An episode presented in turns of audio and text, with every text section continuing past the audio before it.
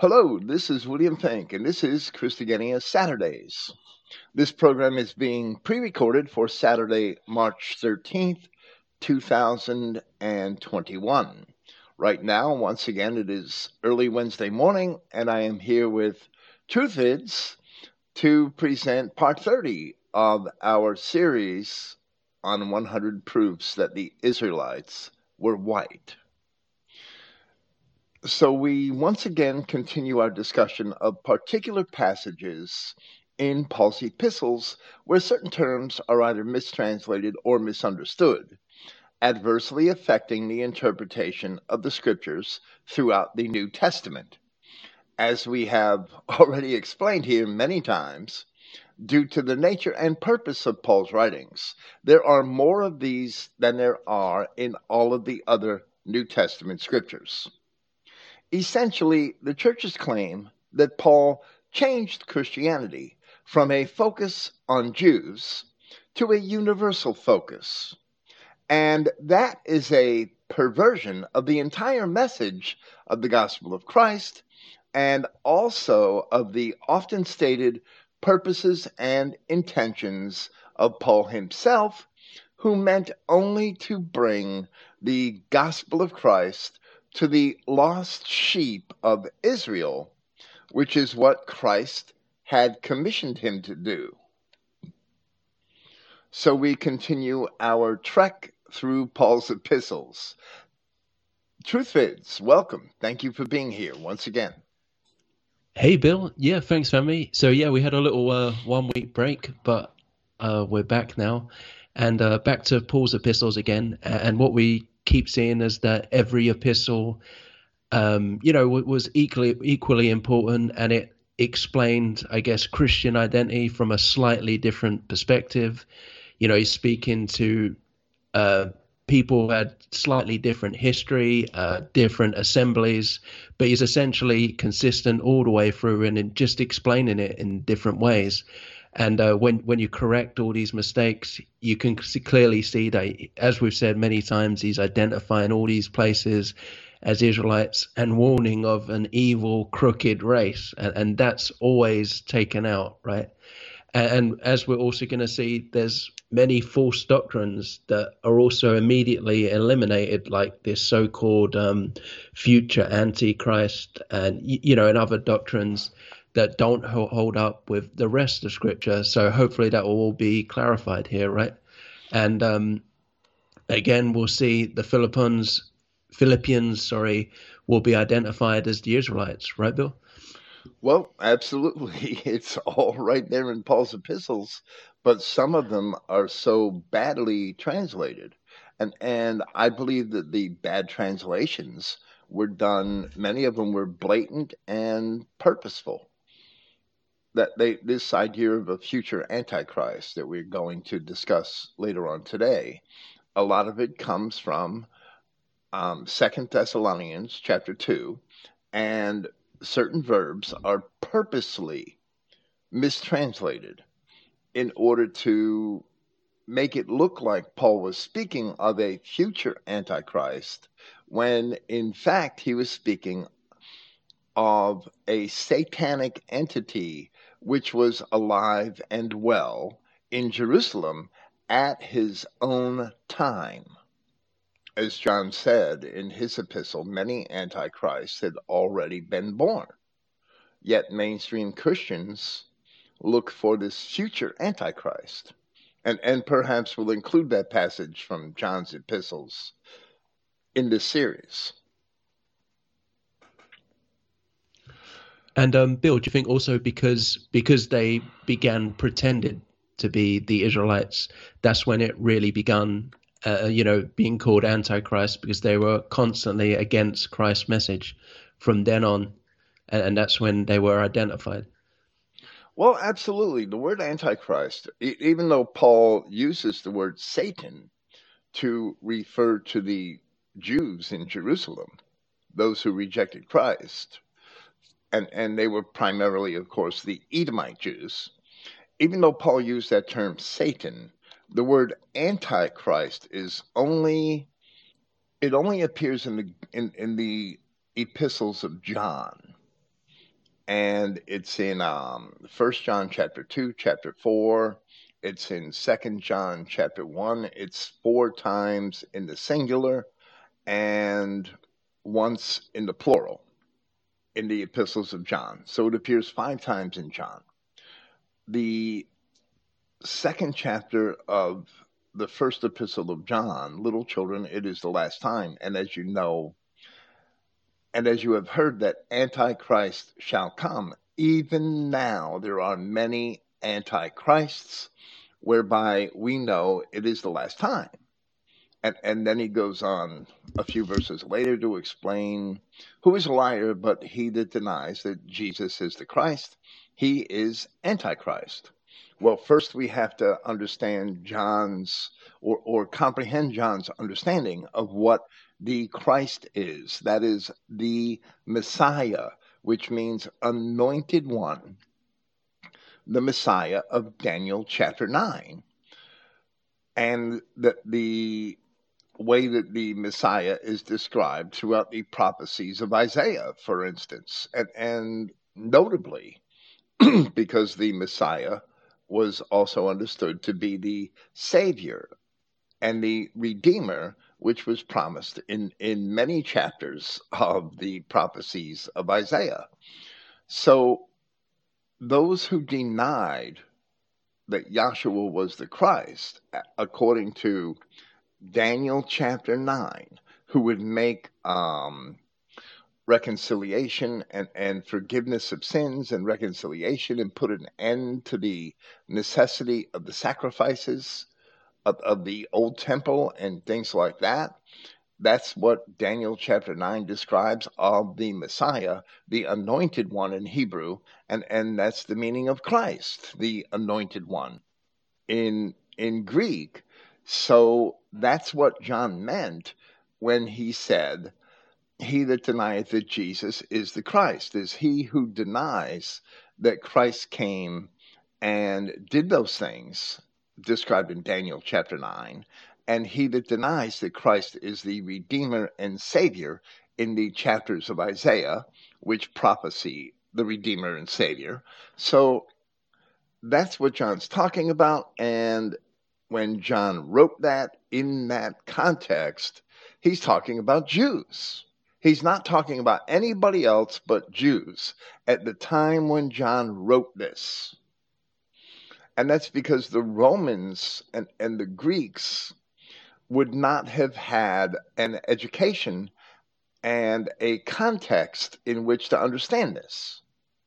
They would have to be instructed in the Old Testament first because even though a great many of them were the among the lost sheep of the house of Israel, they were far removed from this understanding that their ancestors had long departed from the main bodies of Israel that did keep this understanding.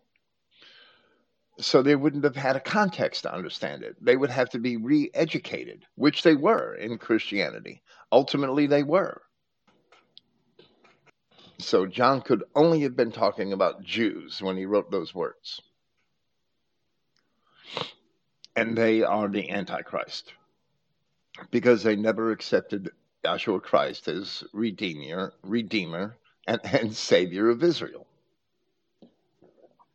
On that note, we have already addressed many elements of Paul's epistles to the Romans, Corinthians, Galatians, and Ephesians, and now we will turn to his epistle to the Philippians. We will also discuss, we, we will discuss several of Paul's epistles this evening. Once we are able to demonstrate the numerous King James Version errors in translating the many words and verses which we have selected for these presentations, and we properly translate those words and verses, a very different picture of the purpose and substance of the ministry of Paul comes to light. And his words are seen to correspond to all of the words of the ancient prophets relating to the children of Israel. Philippi, Philippi, this epistle to the Philippians, right? F- Philippi was a city in what was once Thrace. And, and this it is a small example of how the seed of Abraham came to inherit the Adamic world, right? Philippi was conquered by Philip II of Macedon, the father of Alexander the Great, and it was renamed after himself in the fourth century before Christ, whereupon it was colonized by Macedonians. The city was later conquered twice by the Romans during the Roman Macedonian Wars of the second century BC and again by the Triumvirate, as the city had sided with Brutus and Cassius in their attempt to preserve the Republic. And a, a lot of people see Julius Caesar as a hero. He was actually a traitor to the Roman Republic.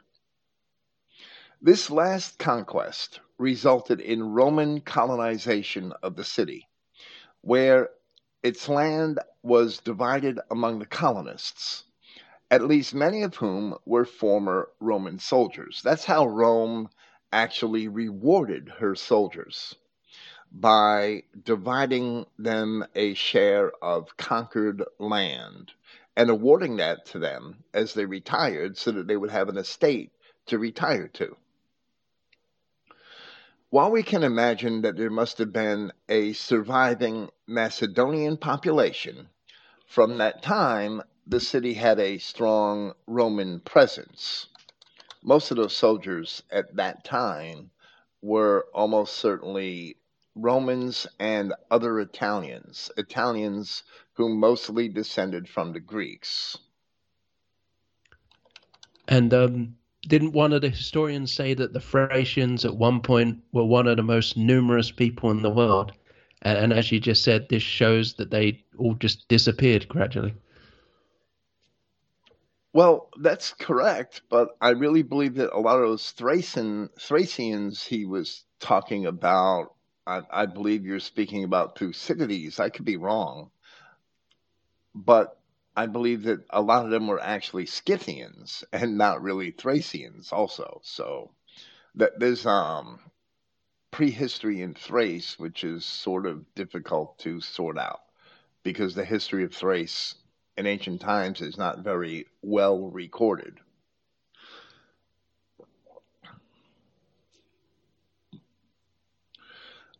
In Philippians chapter 1, Paul is seen as addressing saints or sanctified ones. We've already discussed this word. He mentions the fellowship of the gospel, the confirmation of the gospel, and encourages them to conduct themselves in a manner which is worthy of the gospel. That confirmation of the gospel, what in the gospel is there to confirm? it, it's the the confirm the need for confirmation is found in the prophets, right? The confirmation of the gospel is when the children of Israel return to God through the gospel. That's what the confirmation of the gospel is. That's a whole nother topic, right? Well, throughout the chapter, Paul also encourages them to good fruits, to seek out what is excellent, to stand fast in the faith of the gospel in spite of their enemies, who are also the enemies of Christ. As we see in the gospel, those who would love Christ are also expected to keep his commandments.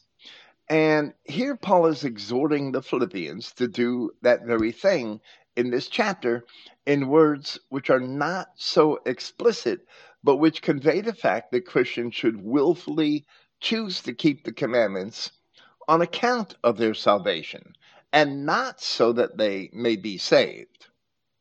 Mainstream Christians have that backwards, right? So that's just the backdrop for the statements which Paul makes in Philippians chapter 2, verses 14 and 16. When Paul wrote these things in Philippians, he was expecting the outcome of his own trial and imminent execution. So in Philippians chapter 2, he encourages them to keep the commandments where he wrote, as it appears in the King James Version, and we'll read that first do all things without murmurings and disputings. That means keep the commandments, that ye may be blameless and harmless, the sons of God, without rebuke, in the midst of a crooked and perverse nation, among whom you shine as lights in the world, holding forth the word of life. That's the word made flesh. That is Christ coming to express the need to keep the commandments. The things, do these things that you may have life by them, as it says in, in the books of Moses. That I may rejoice in the day of Christ, that I have not run in vain, neither labored in vain.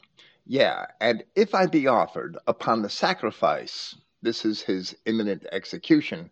The possibility of that is being expressed here. If I be offered upon the sacrifice and service of your faith, I joy and rejoice with you all. That's how Paul looked at death as he sat um, under chains, under bonds in Rome, awaiting the outcome of his trial. So, in that last verse, Paul is expressing the concept that his own death is worthy so long as the Philippians chose to obey Christ on his account as a result of his having brought them the gospel. But as the King James translators rendered this passage, it sounds as if men can choose to do good so that they may be sons of God, and that alone would set them apart from the rest of the world. But Paul's message is actually much stronger than that, and it's mm. quite different. So I'm going to repeat the text of verse 15 because that's where our contention lies with this passage, as it is in the King James Version that ye may be blameless and harmless, the sons of God, without rebuke in the midst of a crooked and perverse nation, among whom you shine as lights in the world. In this verse, the word blameless is from the Greek word amemptus, which is in turn from the negative prefix a or a, right? That's how they negated something. That's like the English un un for like unnecessary, something that's not necessary, right? So the Greeks used a, an a prefix instead.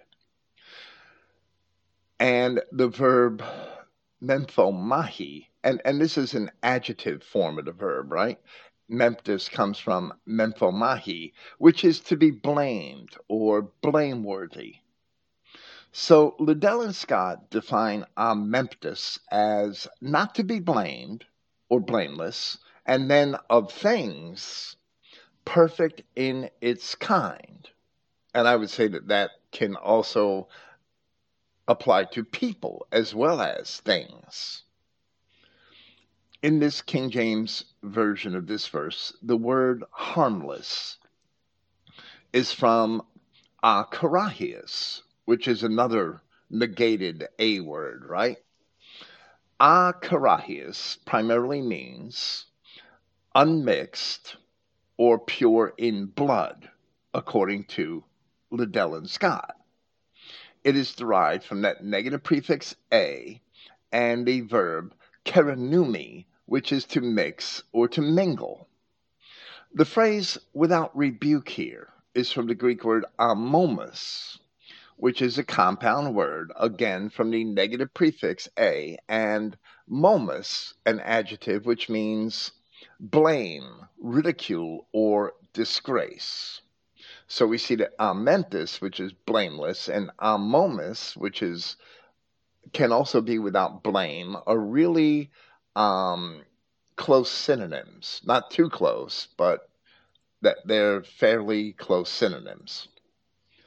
So, according to the definition of amemptus, something which is perfect in its kind is something without blame. This concept in the Bible, we first see in Genesis chapter 6, where the descendants of Adam were race mixing with the so called sons of God, which in apocryphal books and in certain manuscripts of the Septuagint are instead identified as sons of heaven or angels, referring to fallen angels. There it says of Noah that these are the generations of Noah. Noah was a just man and perfect in his generations, and Noah walked with God. Another indication that this is this race mixing episode between these so called sons of God and daughters of men is really between fallen angels and daughters of men, is the use of the term Nephilim to describe them, which means fallen ones. And I believe we probably addressed that earlier in this series, if I'm not mistaken. Yeah, it's often translated as giants, which can be deceiving. Yes. yes, it absolutely is deceiving.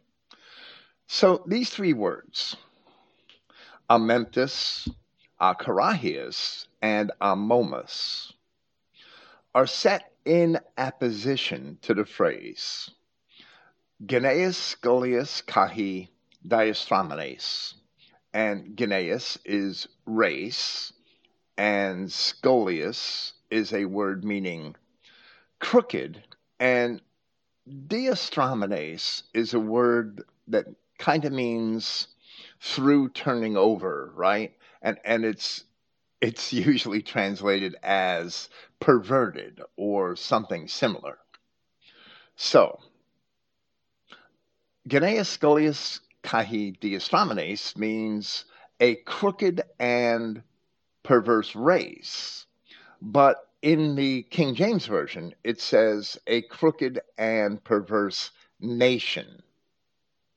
Okay, Genneus comes first, so it could be a race crooked and perverse.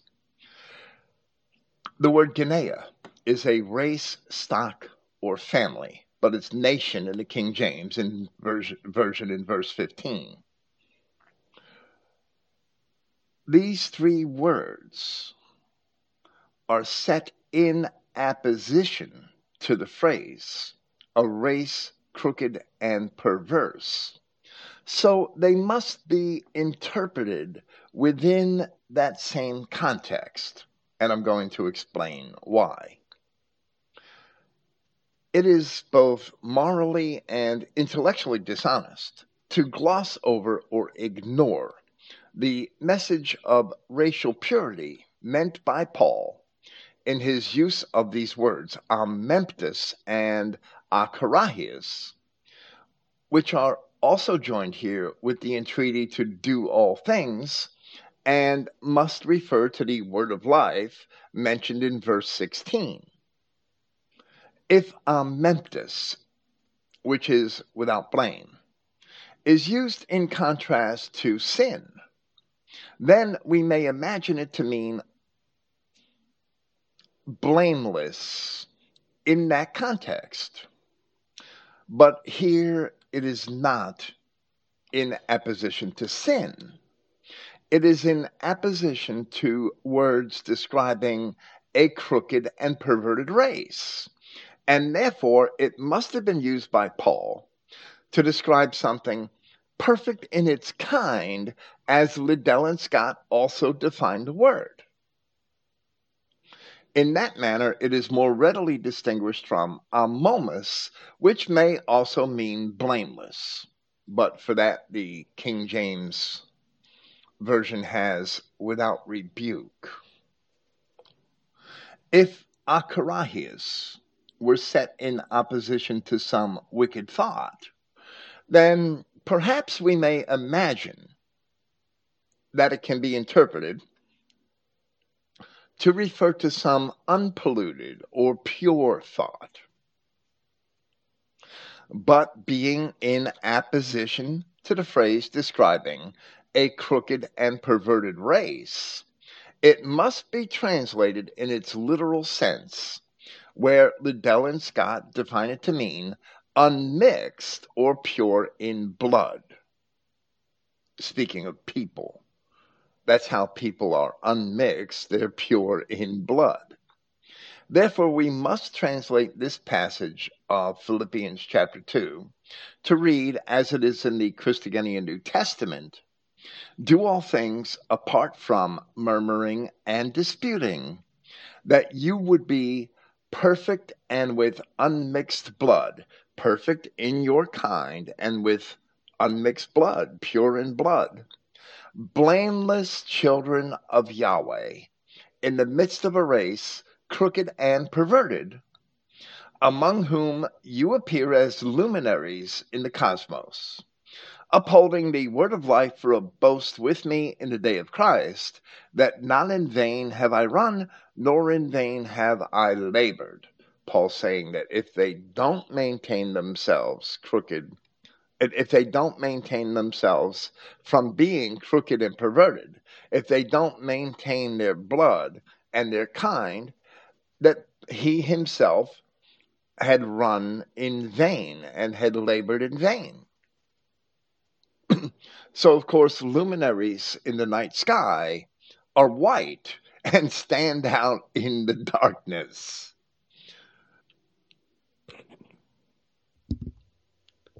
Yeah, so um, the, the King James kind of makes it sound like the, the city or the culture around him was uh, around the Philippines was crooked and perverse, and that they need to come out of that and be good Christians to become sons of God when that's completely not what he's saying. He's saying, remain, don't mix with these crooked and perverted race, right? And he would mostly be referring to Jews, right? At that time period, there there wasn't that many other races uh, within that area at that time, right? Well, well, right, there weren't, but there were also um, prophecies that a third of Christendom would become overrun with locusts and and things like that. And and denominational Christians imagine that those locusts are real bugs, or perhaps they that they represent military machines or something like that. They refuse to see them as the people who overran Christianity and, and did turn the race into something crooked and perverted. So we're promised that if we keep the law and and we do all the things which Christ expects of us, that we will be preserved. And that if we don't do that, then we will eventually be overrun and turned into something overrun and, and turned into into a race crooked and perverted mixed with other races. So that's the prophetic look at, at this passage. But in reality, the gospel, in, in the historical reality of Paul's time, the gospel was meant to separate the wheat and the tares. Not everybody in Greek was a was a Greek at this time. Not everybody in Rome was a Roman. If you kept the gospel of Christ and the commandments of Christ, then you would be separated ideologically from the tares, even if they were Jews or even if they were perhaps descendants of ancient Canaanites who had been taken or, or made their way into Europe. So they're really related to the Jews, even though they're not practicing Judaism. They're tares, they're the same people. Today we would call them Arabs, perhaps, or, or Lebanese, or, or, Jordanians, or something like that. Syrians are, are mostly mixed with Canaanites now. So, so, but they were originally white. Well, well the gospel was designed to separate the sheep, to separate the wheat and the tares. If you reject the gospel, I'm sorry, if you reject the gospel and, and you eh, keep yourself engaged in the ways of the world and in the paganism of the world, well, you're eventually going to end up race mixing because you have no moral restriction. Yet you have no moral restriction against fornication, against adultery, things which Christians understand are evil and which we should not participate in. So you would end up eventually race mixed with these enemies of Christ as the natural result of your apostasy. But if you keep the law, you'll be preserved and you won't commit fornication and you won't be engaged in those worldly sins in order to be destroyed. That's the only way to keep yourself pure is to keep the law of God. I don't know if I explained that sufficiently.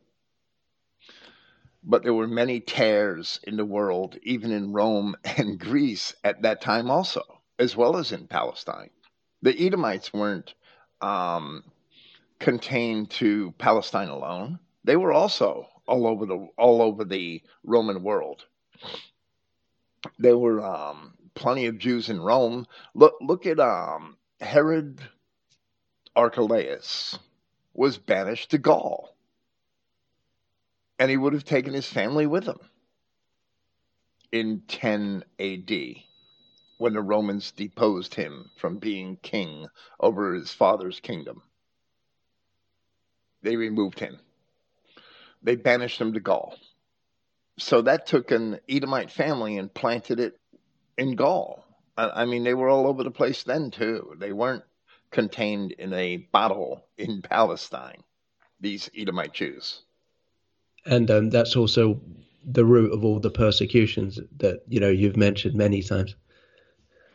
Right. That's the root of all the persecutions. But look at how the Jews operate today when we accept them and, and they corrupt our societies. They create races crooked and perverted. Because as soon as the Jews are accepted in a host nation, they start advocating for um, diversity and, and multiracialism and, and the rights of the the um, universal rights of man and and all these things that they do today they've done it in different terms all throughout time so they did the same thing in the ancient world just using different terms agitating against the host society so that they could corrupt it and pervert it so paul's words that they're quite profound once you understand the racial connotations of his of his language, which are clear. So in this context, that's the only passage which we have to discuss from Philippians. And now we should turn to the epistle to the Colossians. And I will go right to Colossians chapter 1 verse 23. If you continue in the faith, grounded and settled, and being not moved away from the hope of the gospel, which you have heard, which was preached to every creature which is under heaven, whereof I, Paul, am made a minister. That phrase, every creature, phrases like that, do you really think that Paul preached first to to frogs and goats and, and literal goats, right? And horses and things like that. Well, of course he didn't. So the denominational Christian might say, well, then, the, if that's can't be true, Paul didn't preach the gospel to frogs and goats. He, he must have preached it to every man under heaven. But is that true?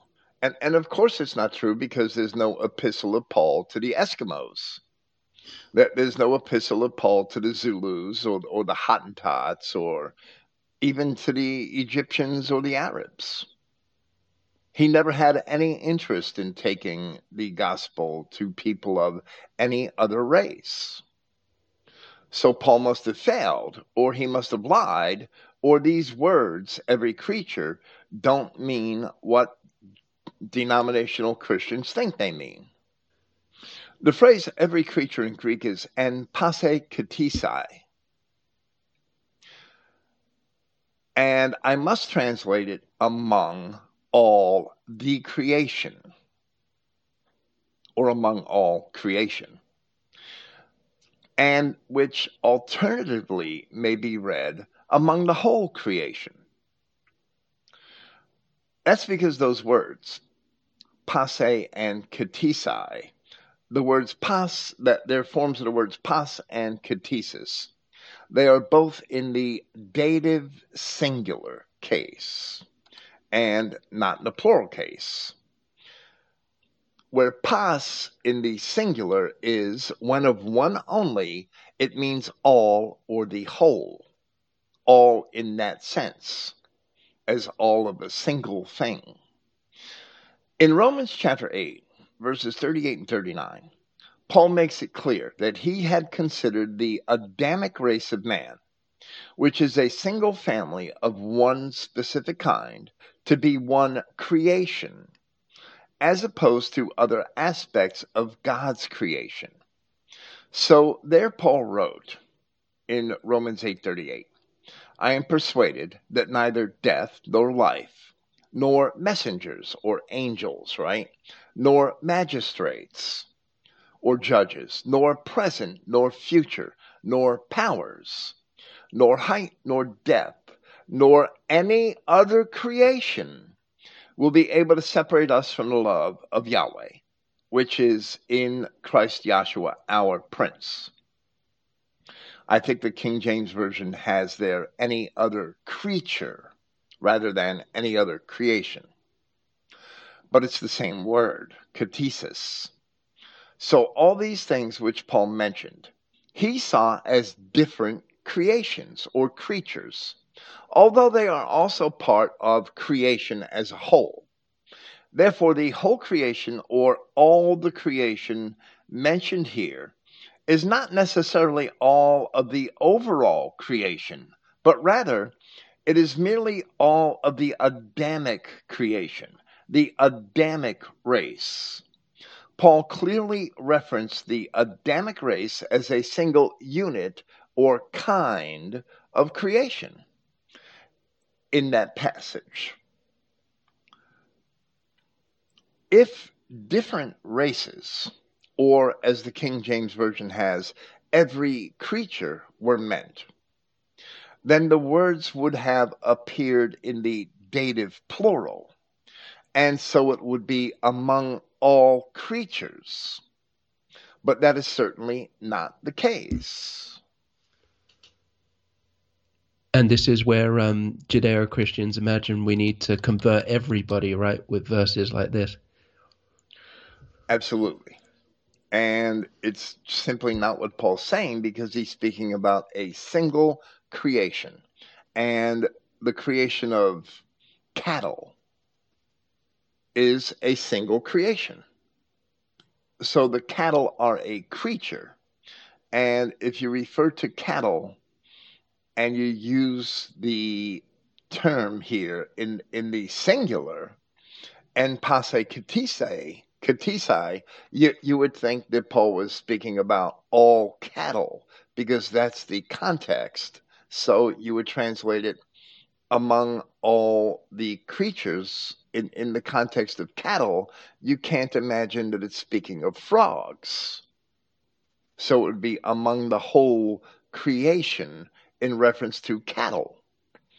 Well, here it's speaking about men, and it's speaking about the Adamic man. So being in, in the singular rather than the plural, it means all of the race of Adam in that context or all of the race of Israel. Because Israel is also referred to as a single creation by God in the prophet Isaiah, in several places in Isaiah, and in the wisdom of Solomon. In Tobit chapter 8,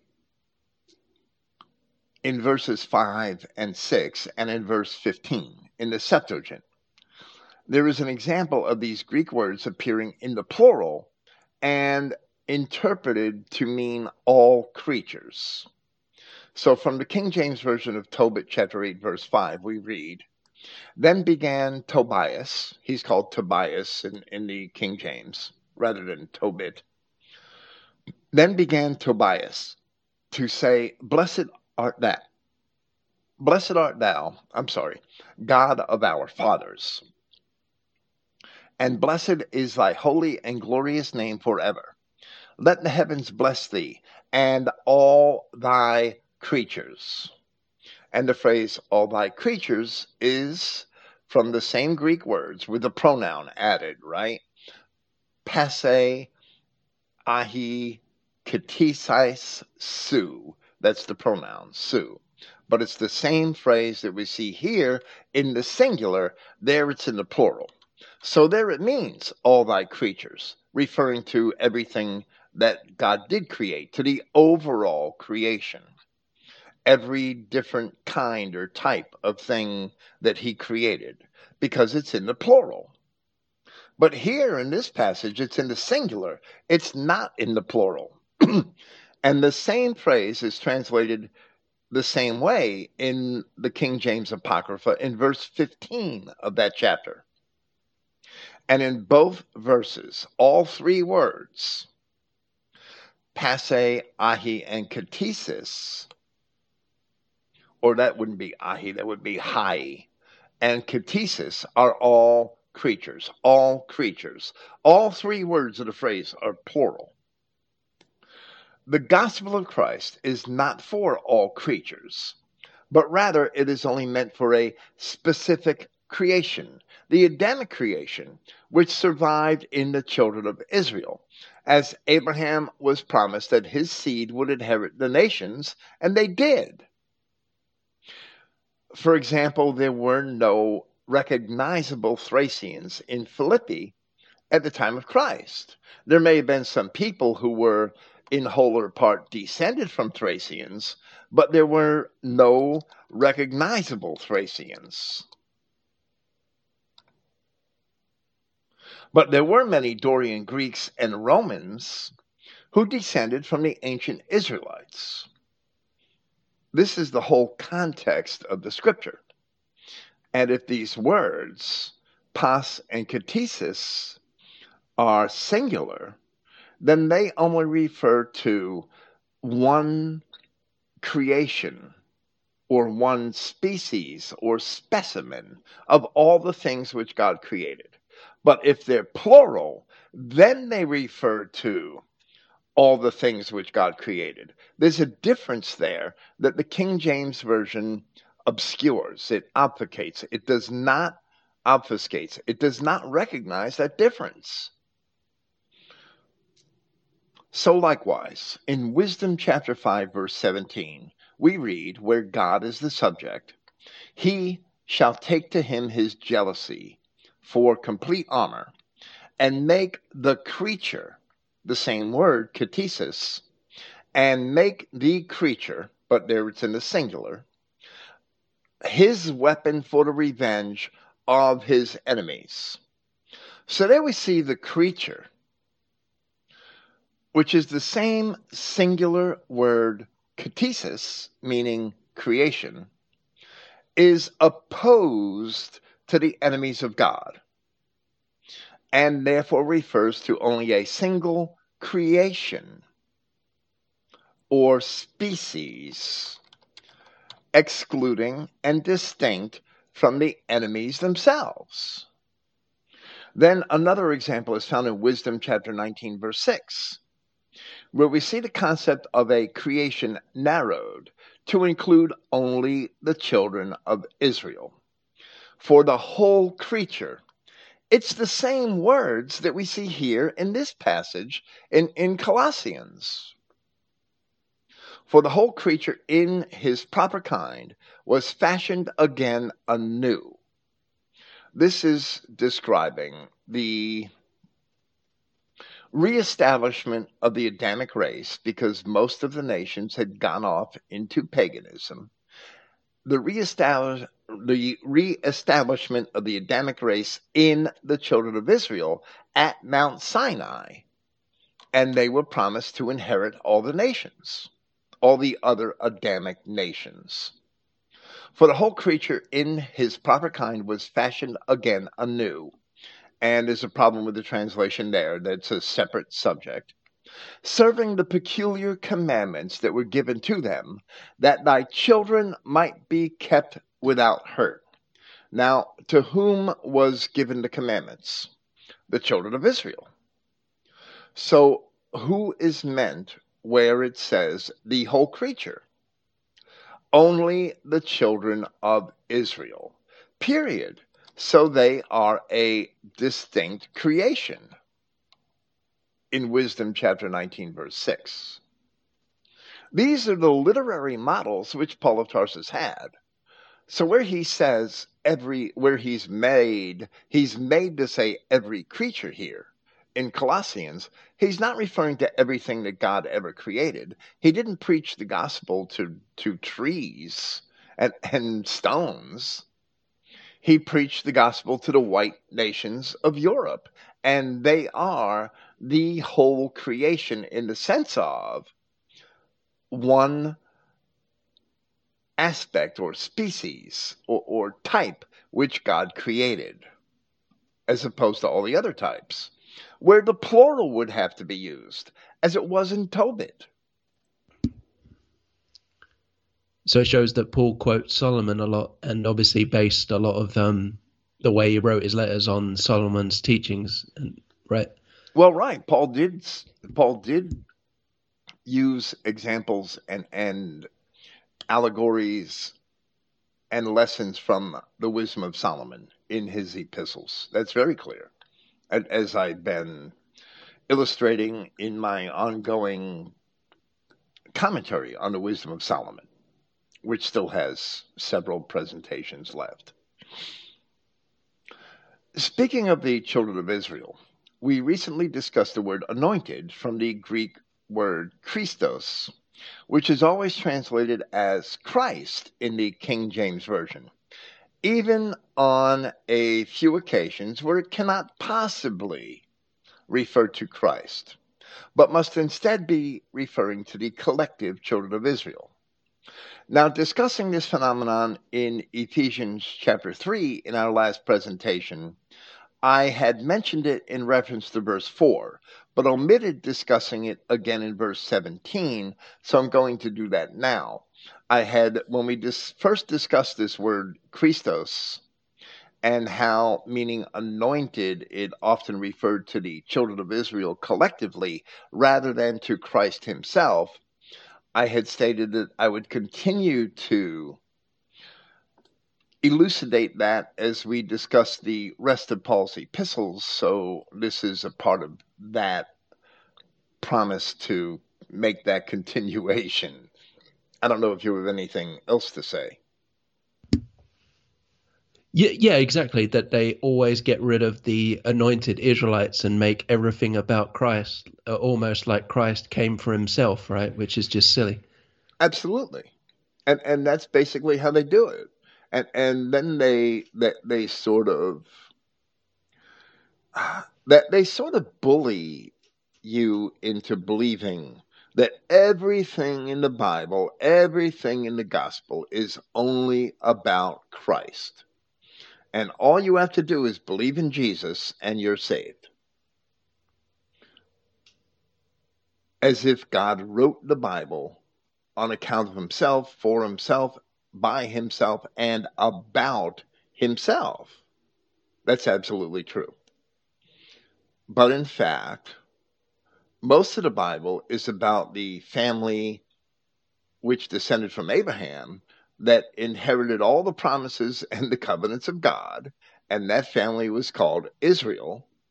And most of the Bible is for and by and about them and how they sinned. They had all of these advantages, they had all of these privileges from God if only they would be obedient.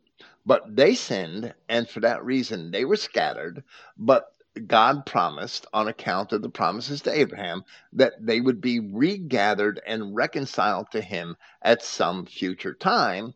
And that future time was in the ministry and gospel of Christ. So from that time, all they have all they have to do is turn to Christ to be reconciled to God. But that doesn't mean that it's for anybody else. That's the story the Bible's really telling. But the denominational churches and the mainstream translators ignore that story entirely and make it all about Jesus and Jesus only. And they kind of bully you into believing that. Because if you deny any aspect of what they say, then they will claim that you are denying Christ, which is certainly not true. So, so they lock you into this false dichotomy and they use guilt to keep you there. They lock you into this false interpretation of Scripture and they use guilt to keep you there. Paul called it the systematization of deception. That's what it is. It's the systematizing of deception. So in Ephesians chapter 3, from verses 14 to 17, Paul wrote, For this reason I bow my knees to the Father, from whom the whole family, the whole family, now that's singular, in the heavens and upon earth is named what is that whole family? Is it every believer? Then how and why did Paul use a term that can mean family? As if they're constructing some kind of artificial family from many different races. And that's not what Paul is saying. That word family is patria. It means a lineage. It doesn't mean a congregation or, or an assembly of diverse believers from different lineages. The whole family already exists before they had the gospel. As Paul is attesting here that they exist, from whom the whole family in the heavens and upon earth is named, in order that he would give to you in accordance with the riches of his honor, the ability to be strengthened through his spirit in the inner man, to administer the anointed, not to administer Christ. And, and of course, the King James Version has that word administer as to establish or to dwell, I believe, to administer the anointed through the faith in your hearts, being planted and founded in love now, there the King James translators wrote in verse 17, so that Christ may dwell in your hearts through faith. But that defies the grammar of the clause. The word Christos is in the accusative case, and therefore it is the object of the verb, not the subject, as the King James Version has it so that Christ may dwell in your hearts, makes the word Christos the subject of the verb. But in the grammar, the word Christos, being in the accusative case, has to be the object of the verb. So that's how it has to be translated. The verb is katoikeo, which is to settle in or colonize, or generally to inhabit, but it also means to administer or to govern. Similar to this statement, to the Ephesians, is Paul's message to the Colossians in chapter 1, where he wrote, now I rejoice in these sufferings on your behalf, and I substitute for those deficiencies of the afflictions of the anointed. And that, again, Christos is referring to the collective body of the children of Israel. And I will explain why and I substitute for those deficiencies of the afflictions of the anointed with my flesh on behalf of the body itself, which is the assembly. of which I had become a servant in accordance with the administration of the household of Yahweh, which is given to me for you. So, in that passage in Ephesians chapter 3, which we just discussed, it's basically explained in this similar passage in Colossians chapter 1, where Paul used very similar language to explain the same task which he had, which was the administration of the household. That's the word oikonomia, the household of Yahweh. So in verse 17 of Ephesians 3, he's not talking about Christ dwelling in your hearts. He's talking about administering the anointed through the faith in your hearts the King James actually twisted the grammar of Ephesians 3:17 in order to make it all about Christ and not about the household and family of the children of Israel. So continuing to read from Colossians chapter 1 from I'll start again with verse 25 speaking of the assembly of which I have become a servant in accordance with the administration of the household of Yahweh, which is given to me for you to fulfill the word of Yahweh. Now, if we go back to the prophet Isaiah, which said that the children of Israel would be blind and, and that they would be scattered and that they would be prisoners in prison houses, that they would sit in darkness, and all this other language that we see of the children of Israel in Isaiah. But then there's the promises in Isaiah that they would be recollected and regathered to God and would return to God in, in a Savior and a Redeemer, and that it would be gathered from the four corners of the earth and all of that other language.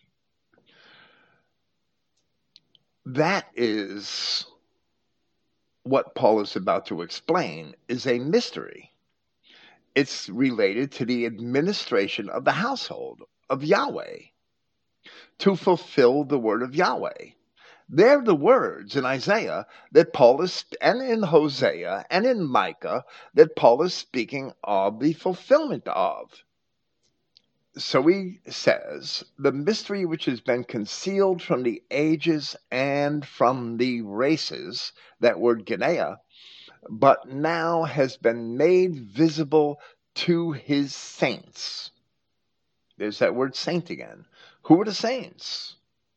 The saints are the ancient, sanctified, set apart children of Israel, to whom Yahweh to whom Yahweh did, did wish to make known what the riches of the honor of this mystery are among the nations, which is the expectation of honor anointed in you. The King James Version has Christ in you, whom we declare, admonishing every man and teaching every man in all wisdom, in order that we may present every man perfect among the anointed, not necessarily in Christ or to Christ. For which I also labor, striving in accordance, I'm sorry, I have gas, I don't know why striving in accordance with that same energy which is operating within me with power. Here in verse 24, Paul certainly was not suggesting, if we read verse 24 in the King James Version, and, and let me sort of dig that up. I'm sorry. I just realized I should probably read that. In in Colossians 124, the King James Version has Paul saying, Who now rejoice in my sufferings for you, and fill up that which is behind of the afflictions of Christ in my flesh for his body's sake, which is the church. Behind in the afflictions of Christ. Is Paul saying that Christ did not suffer enough? That Paul had to suffer more to make the suffering of Christ better or more complete? That's what the King James Version has him saying. but he's not saying that. He's speaking about he is suffering on behalf of, because he's bringing the gospel to them, on behalf of the anointed, which are the collective children of Israel. he's not saying that Jesus didn't suffer enough and he had to suffer more on account on, on behalf of Jesus. That's ridiculous. That's actually a blasphemy. If Christ died for our sins, how could we imagine that he did not suffer enough and we have to suffer more for him? How could we imagine that we have to do anything that benefits God or that completes the task or mission or purpose of God? That he can't do it without us. But that's what the King James translation would lead one to believe that God couldn't do it all by himself he had to get Paul to suffer more to perfect God's suffering. That's crazy. That, that's blasphemy as far as I'm concerned. Paul speaking about the collective body of the children of Israel, the afflictions of the anointed with my flesh on behalf of the body itself, which is the assembly, of which I have become a servant in accordance with the administration of the household of Yahweh. That's that word oikonomia, which has been given to me for you to fulfill the word of Yahweh. So Paul was certainly not suggesting that Christ hadn't suffered enough. He's telling the assembly that he suffers on behalf of the anointed, the children of Israel.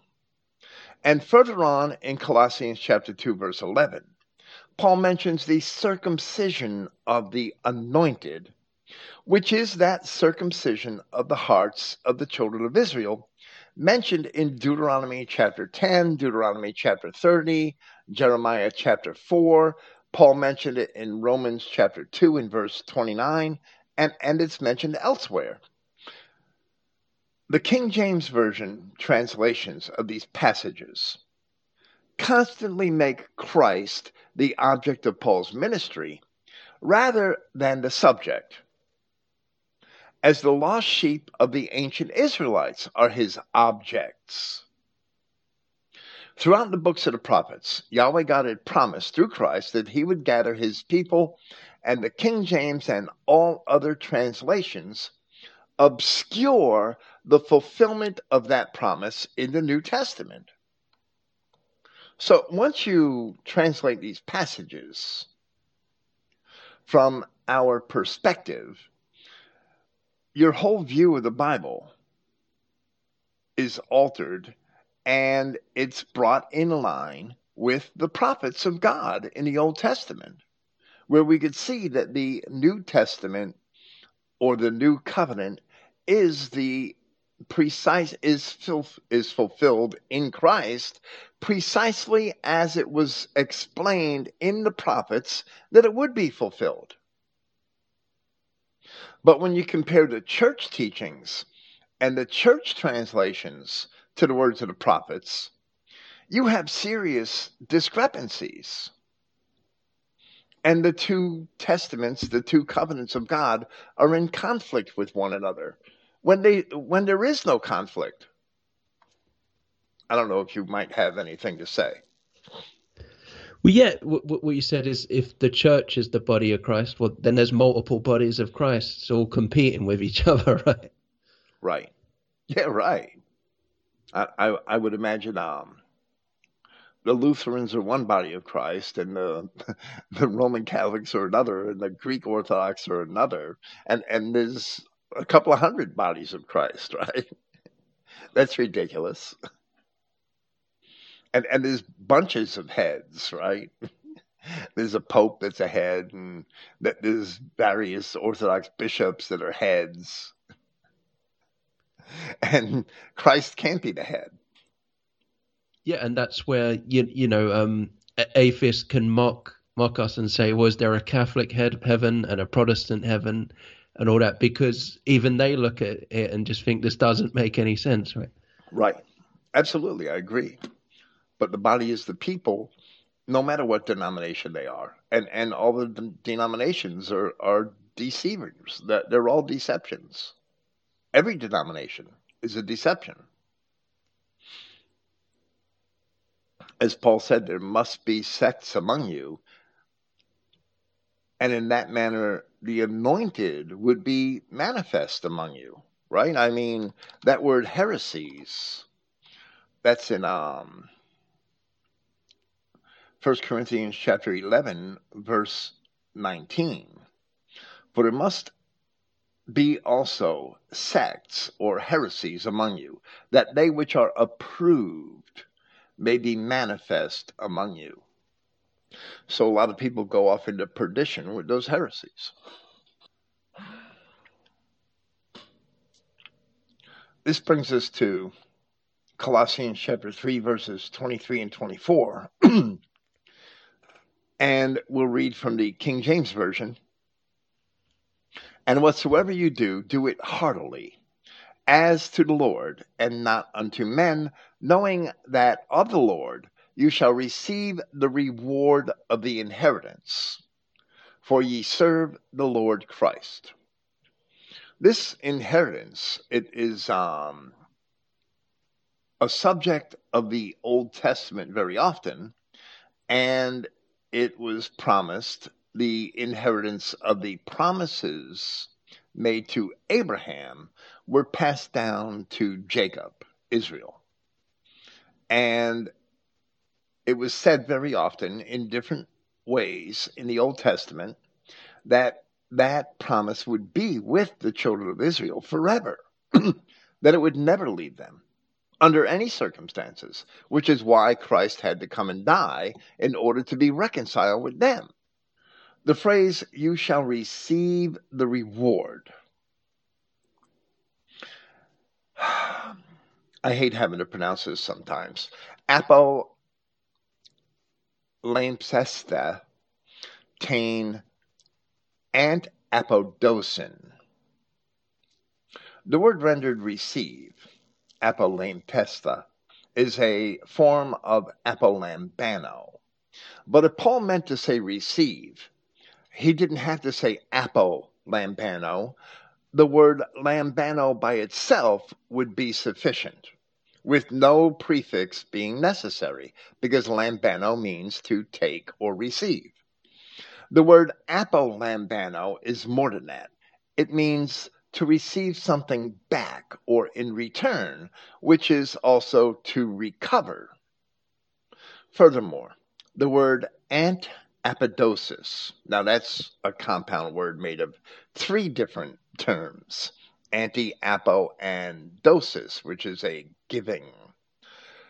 Antapodosis is not merely a reward. Rather, the word refers to something given back or a giving back in turn. So it is evident that these two words actually work together in context, and they must mean to describe a return of something being given back. So we would assert that the King James translation is dishonest because it doesn't fully represent the meaning of those two terms. With these explicit words coupled together in this manner, the phrase can only mean that you shall recover the return, referring to the inheritance. Paul knew that he was speaking to descendants of the dispersions of ancient Israel. Those who had lost their inheritance in the first place, as it was described in the histories and in the prophets. So we translate verse 24 of Colossians chapter 3 to read, knowing that from the prince or from the Lord you shall recover the return of the inheritance, the anointed prince you serve. And that is also reflective of a whole different worldview. That the Christian identity worldview agrees with the grammar and vocabulary which Paul had used throughout his epistles the King James Version waters all that down and omits significant portions of the meanings, significant aspects of the meanings of these words. It just glosses over them and, and omits them. And you can't ignore them. Yeah, and all those uh, prophecies given to uh, Jacob's uh, 12 sons, you, you know, and, and, Jacob in general, they all just fizzle out and, and disappear, right? Right. With the King James translation, all those prophecies mean nothing and they're never fulfilled.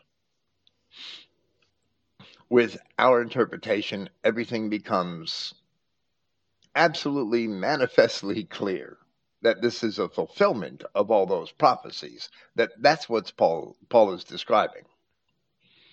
But in order to yeah christ that, didn't um, bamboozle abraham right? Or, right. or have him over. He, he will fulfill the promises. Absolutely. And and even in the opening and i pointed this out before even in those opening um professions in which are recorded concerning Christ in the Gospel of Luke, one by Mary and one by the father of John the Baptist. So we have two witnesses there. They both state that this is being done, that this is going to be done, so that Yahweh God could keep the promises which he made to Abraham. Where the King James Version takes those promises to Abraham and basically nullifies them. But when you actually examine Paul's language, an antapodosis is not merely a reward, it's something given back in turn.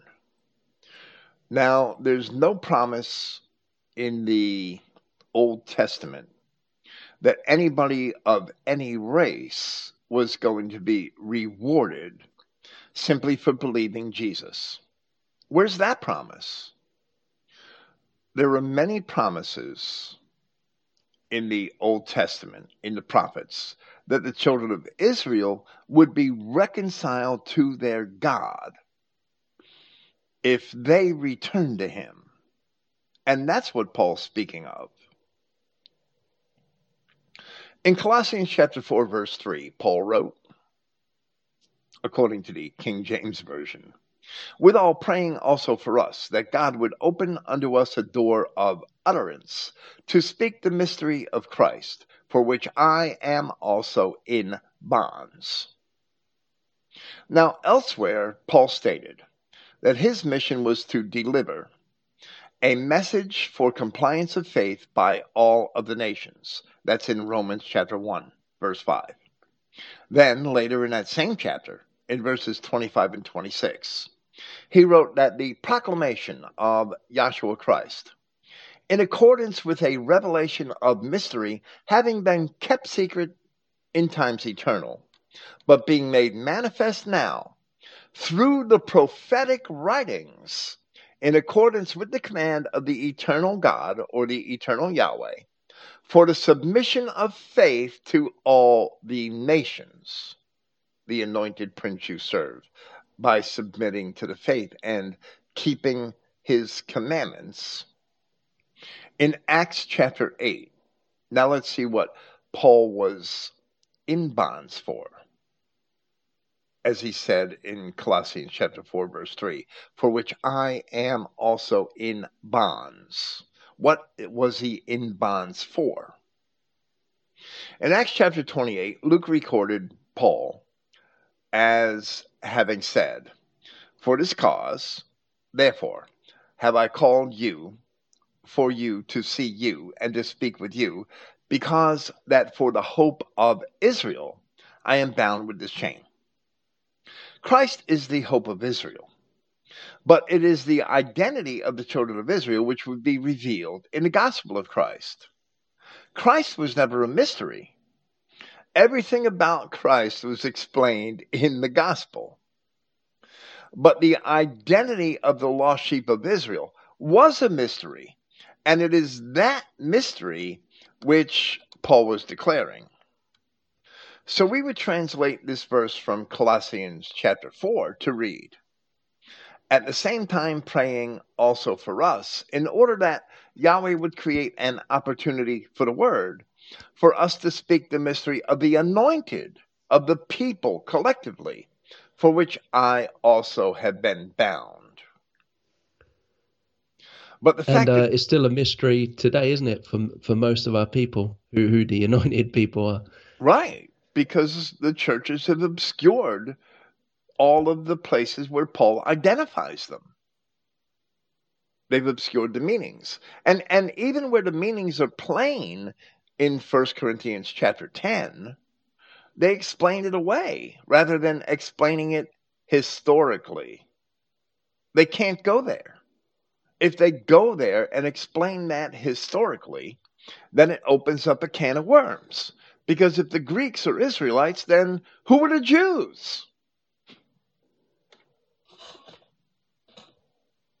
So the fact that the anointed are a particular people is further revealed two verses later in Colossians chapter 4 verse 5, where Paul wrote, as it is in the King James Version, walk in wisdom toward them that are without, redeeming the time. And here we must ask, toward them that are without what? What are they without? Who are them that are without? And this archaic English rendering is quite obscure today. So it may be easily misconstrued to mean something that the Greek cannot possibly mean. That word rendered without is the adverb exo, and it means outside, referring to someone who is not inside or within.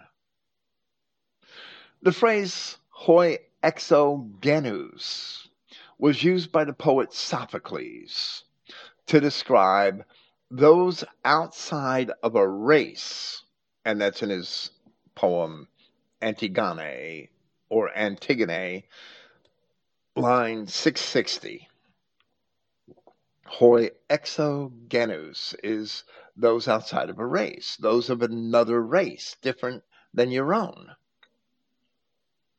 This use of the word here can only be considered as a reference to those who are outside of the covenants and promises of God.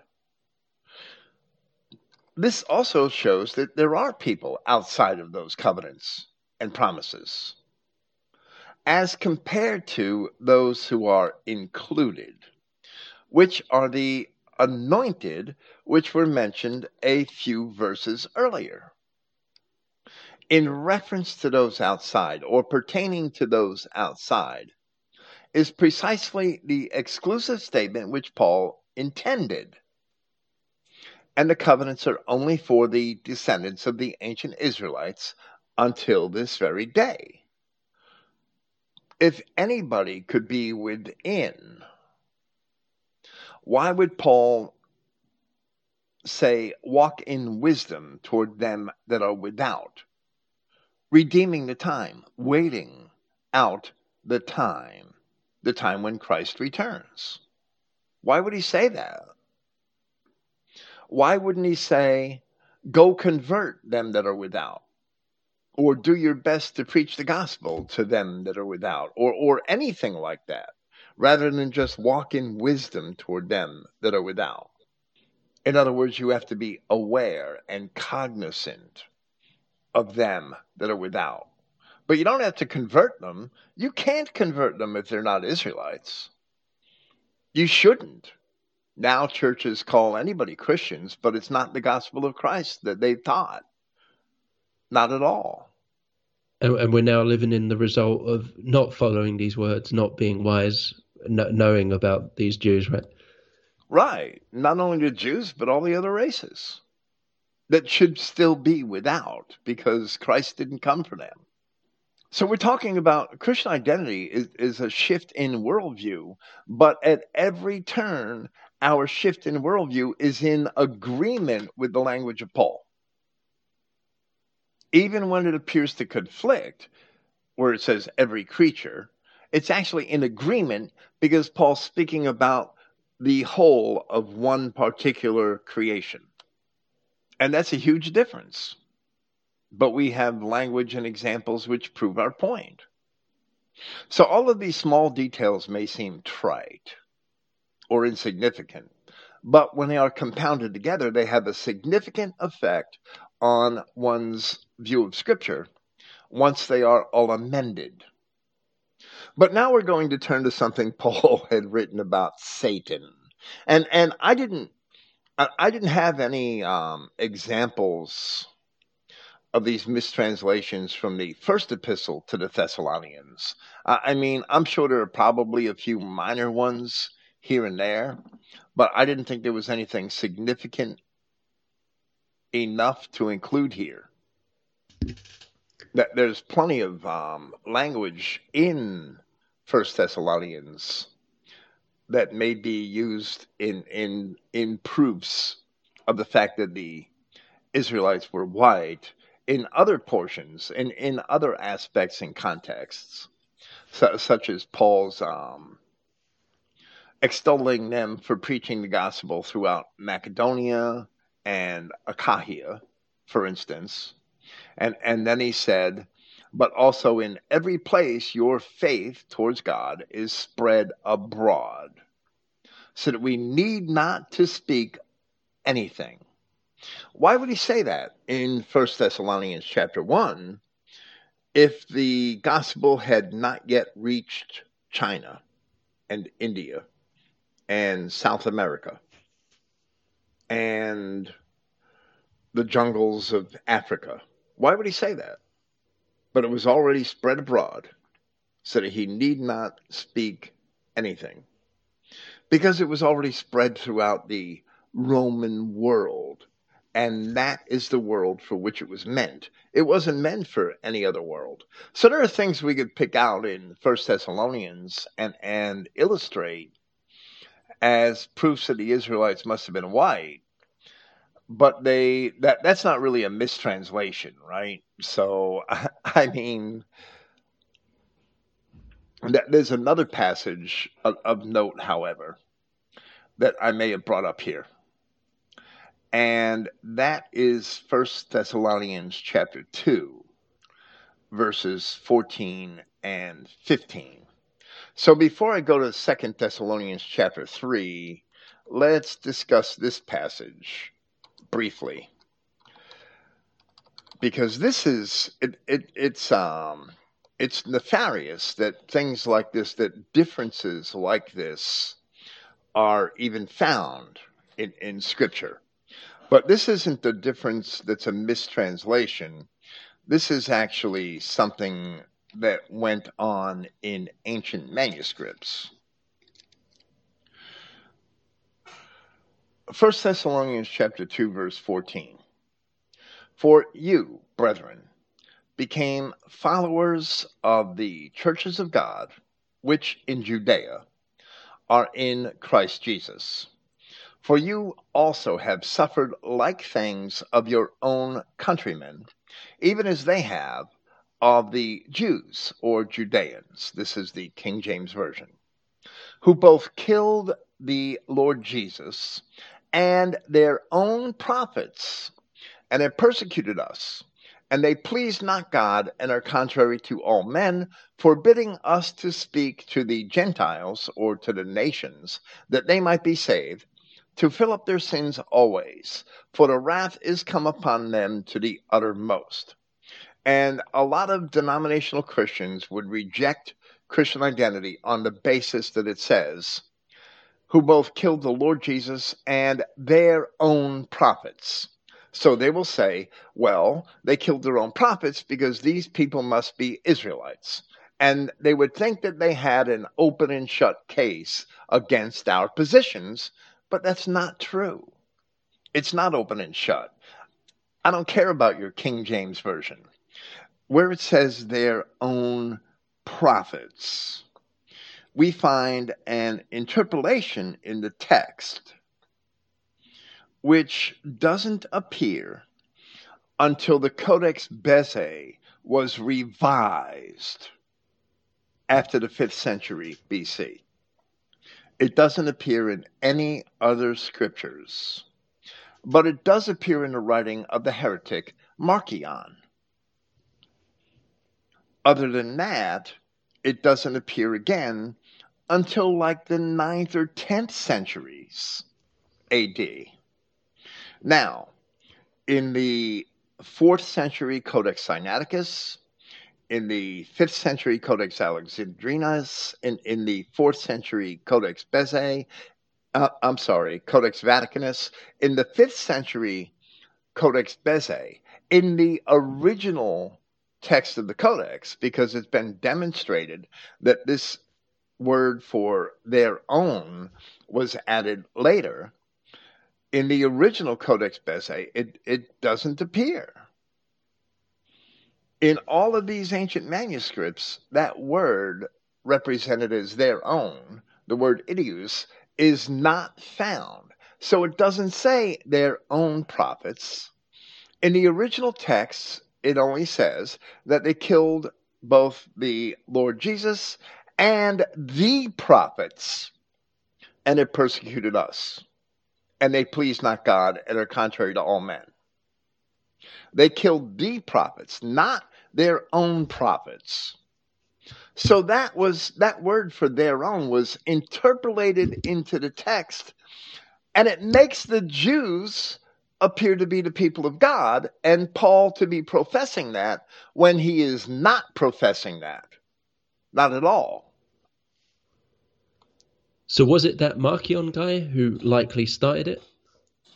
Yes, I believe so, because Marcion hated the Old Testament and he hated the Jews, but he didn't understand the, the preachings of Paul. He despised Paul and he cut out he rewrote the Gospel of Luke to suit himself, to drop all those Old Testament um, passages and about fulfillments of the promises, and and to drop other aspects that he didn't like of the Gospel of Luke.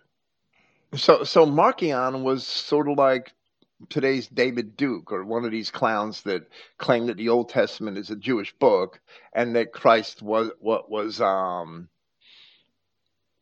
what was something other than what he actually was the fulfillment of the Old Testament promises. Yeah, yeah, like how Jacob stole the birthright from right. Esau and, and how it, it represents a Jew swindling or stealing, right? Right. They, they have no understanding at all. They twist everything. Well, well, when you go back into the Old Testament, you look at examine who killed the prophets. You find Jezebel, and you find Doeg the Edomite, but you don't find that the um, the people of Judah at the temple really killing the prophets. I mean, they do when they're in a state of apostasy later, where they imprisoned Jeremiah, but they didn't kill Jeremiah. They only imprisoned Jeremiah. And there were many people in Jerusalem sticking up for Jeremiah there were good men standing up for Jeremiah, so they couldn't really kill him. We don't find any record of Israelites, actual Israelites, killing the prophets, even if Jezebel may have possibly been an Israelite. Well, didn't she send out the Baal priests to do it? Yes, and and that they were probably a mix. It's difficult to determine who exactly killed the prophets or wherever the prophets were murdered, who were the exact perpetrators of the prophets, is often left undetermined. But the few times it is stated explicitly, it's not Israelites doing the killing. So, that being said, now we could go on to 1 Corinthians chapter 2. I'm sorry um, um, Second Thessalonians chapter two. I don't know why I have First Corinthians on my mind for for some strange reason. That's funny. Second Second Thessalonians chapter two. Let no man, and I'll read from verse three, and this is the King James version. Let no man deceive you by any means, for that day shall not come. Now, that day shall not come. That entire phrase is in italics. And sometimes the King James translators were honest about words they added to the text and put them in italics, but they didn't always put their additions in italics. They made other additions where they they left in in that weren't in italics. But the the way the I don't know that the original King James translators did this, but the way the King James Bible is published, added words are in italics. So that entire phrase is in italics. For that day shall not come. And it's a, it creates a lie. It creates a huge lie in relation to this passage. Except there come a falling away first. Now that seems to be future tense, right? Except there come. And that man of sin be revealed, the son of perdition, who opposes and exalts or opposeth and exalteth himself above all that is called God or that is worshipped, so that he, as God, sitteth in the temple of God, showing himself that he is God. Remember ye not that when I was yet with you, I told you these things. And now ye know what withholdeth, that he might be revealed in his time. For the mystery of iniquity doth already work. Only he who now letteth will let, and those words are also in italics, will let, until he be taken out of the way. Then shall that wicked be revealed, whom the Lord shall consume with the spirit of his mouth, and shall destroy with the brightness of his coming. And that's as much as we're going to cite from Second Thessalonians chapter 2. That's verses 3 through 8. And this passage has always been used to promote the concept that an antichrist or the antichrist would come at some point far in the future. While in truth, the antichrist Paul had described is the Edomite Jew, or, or I should say, the Satan that Paul had described, is the Edomite Jew who has been present here all along.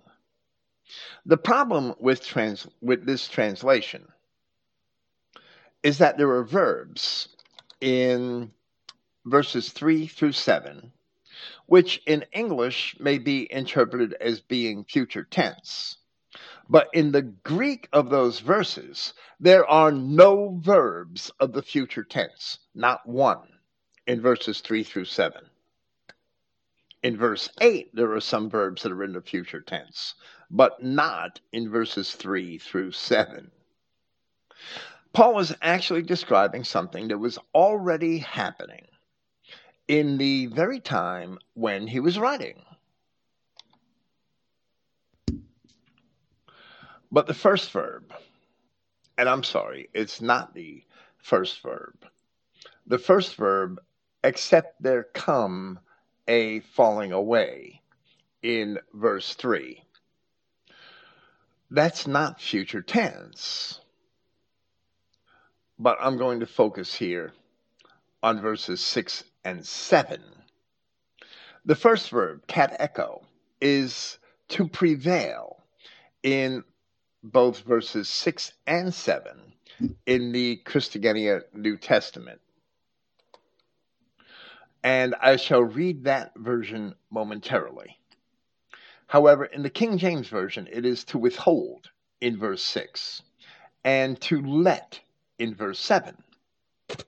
The verb is defined by Liddell and Scott as to hold fast, to hold back, to withhold, to detain, to have in possession, possess, or occupy, or to hold down, overpower, oppress, or afflict, and then in the intransitive, to hold, stop, cease, or to prevail, or to have the upper hand, which goes hand in hand with the idea of possession or to overpower or hold down, right? So, although this is a quite versatile word, I cannot account for the King James Version rendering of let at verse 7. It seems that the King James Version translators took the subject of Paul's statements here to be Yahweh God Himself. And so they confused the rendering and they, distor- they distorted this verb while inserting words that are not found in the text, such as the words will let, in order to try to make sense of the statements. But rather, the subject of Paul's statement here has not changed from verses 3 and 4. It is that same man of lawlessness and son of destruction, the terms being used collectively. And so there is no confusion keeping Paul's statements in context. So the first five verses of Second Thessalonians chapter 2 tell us exactly who this is the entity seated in the temple of God and pretending to be as God. In verse 4, Paul tells us that he is seated using the present tense. So we must read from verse 3 in order to understand the context of verses 6 through 8 properly. And I'm going to read this from our own translation from the Christogenea New Testament, and I'm going to comment on the King James Version as I read each verse. Second Thessalonians chapter 2, verses 3 through 8. So the Christogenea New Testament, Second Thessalonians chapter 2, verse 3. You should not be deceived by anyone in any way, because if apostasy had not come first, and the man of lawlessness been revealed, the son of destruction, and I'll stop there. First, the King James Version adds an entire clause to this verse where it says, That day shall not come, which is in italics because it is not found in the Greek text. So right away they create a false doctrine and they add a whole sentence almost that they shall not come. And and that's completely dishonest. But second, that verb come is in the aorist tense. The aorist tense denotes an action which had already begun when it is mentioned. It does not describe a future action for which Paul may have used the future tense form of the verb. The aorist tense is a little difficult to understand. Some grammarians claim that it does not describe a period of time at all. The more traditional grammarians explain that it describes an action that's already begun, but isn't necessarily completed right? So if you started doing something yesterday and you didn't necessarily complete the task, you should use a verb of the aorist tense to describe the action because it's ongoing and not necessarily completed. But it might be completed. We have to look at the context of, of the passage in order to determine that. So, where the King James has that man of sin be revealed, it also suggests a future action where that verb is of the aorist tense, as the man of sin was revealed in the, mis- in the ministry of Christ.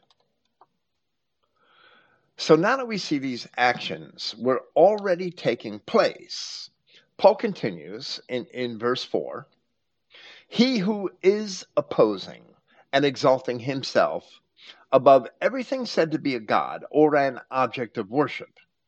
And so he is seated in the temple of Yahweh, re- representing himself that he is a god. And here the King James Version renders four verbs in ambiguous tenses opposeth, exalteth, sitteth, and showing. Three of these verbs opposing, exalting, and showing, or as we have it, representing, are present tense participles. While the verb which we translated as is seated is an infinitive, and infinitives don't really have a tense as to past, present, or future, right? All of these verbs describe actions which were already taking place as Paul wrote, as most of them are in the present tense. So, these verbs being in the present tense, then we must understand that the infinitive is also in the present tense and that the aorist tense verbs of verse 3 certainly did denote actions which began in the past. That's the context. That's how they must be understood. They cannot denote actions which shall not begin until some point in the future. Because here in verse 4, Paul is clearly referring to actions which are going on or happening in the present tense when he's writing. We move on to verse 5. Do you not remember that, yet being with you, I had told you these things? Paul had taught these things to the Thessalonians at some point before writing this epistle. Verse 6 And you know that which now prevails for him to be revealed in his own time. That which now prevails. This verb is also a present tense verb, a present tense participle.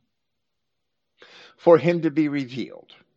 The verb is an aorist infinitive the action was already initiated but is not yet complete. The gospel of Christ had not had its full impact as Paul was writing, and the aorist tense is used to describe a process or action which is not necessarily completed. Verse 7 For the mystery of lawlessness is already operating. Again, we have the present tense, and Paul makes that explicit. He prevailing only presently until he should be out of the way. The present tense participle, rendered as prevailing here, also seems to have been rendered in the present tense in the King James Version, although a phrase is added and it is translated in a manner it is translated in a manner which does not suit the definition of the word, where it says, He who now letteth will let. And and that the, the verb can't mean to let. It doesn't mean let. It's not referring to God letting this happen or God who will let this happen in the future.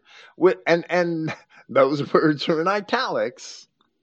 It's referring to the same subject, the son of perdition, the son of perdition, I'm sorry, the adversary, the Satan that Paul is describing.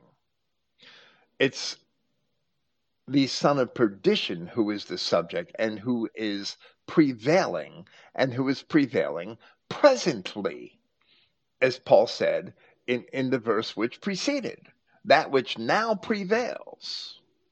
The verb rendered he should be is also aorist, indicating that the action has already begun until he should be out of the way. And with that, we'll go to Second Thessalonians chapter 2, verse 8. And then will the lawless be revealed, whom Prince Yahshua will destroy with the breath of his mouth and abolish at the manifestation of his presence. Now, here, only here, there are three verbs of the future tense, which we translated as be revealed, will destroy, and abolish. So, some wicked entity sitting in the temple when Paul wrote would ultimately be exposed with the gospel of Christ, prevailing until that entity is finally destroyed by Christ at his coming. This satanic entity, which Paul describes, can only be the Edomite Jew who was in control of the temple at Jerusalem when Paul wrote. So Paul says in the ensuing verses, in verses 9 and 10, even him whose coming is after the working of Satan with all power and signs and lying wonders and with all deceivableness of unrighteousness in them that perish, because they received not, and that's past tense, even in the King James Version, they received not the love of the truth, that they might be saved. And of course, they couldn't believe Christ because they were not his sheep and um, you know in in the gospel even um, you know ha- how this is rendered as a single uh, person even like jacob sometimes is just said jacob and it's referring to the whole israelites as a whole right? And, and you know you already mentioned how john said many antichrists are being born being born. So in no way does this have to be a single evil entity you know that's uh, opposing Christ. It, it's a whole race as a whole. Well, well, right. It's absolutely a whole race as a whole, and there are there is another passage in Paul which demonstrates that. But that word "whose coming," and that word in, in um, "whose coming" is after the work of Satan. That word is not a verb. It after the working of Satan. That word for coming is not a verb. It doesn't have a tense because it's not a verb. It's actually a noun. It's parousia. And it means presence. It's present at the time when Paul is writing and it's it's translated as presence even though i didn't translate second thessalonians chapter 2 verses 9 and 10 which i just read. I didn't translate it. I didn't include the Christogenea new trans new testament translation for this presentation.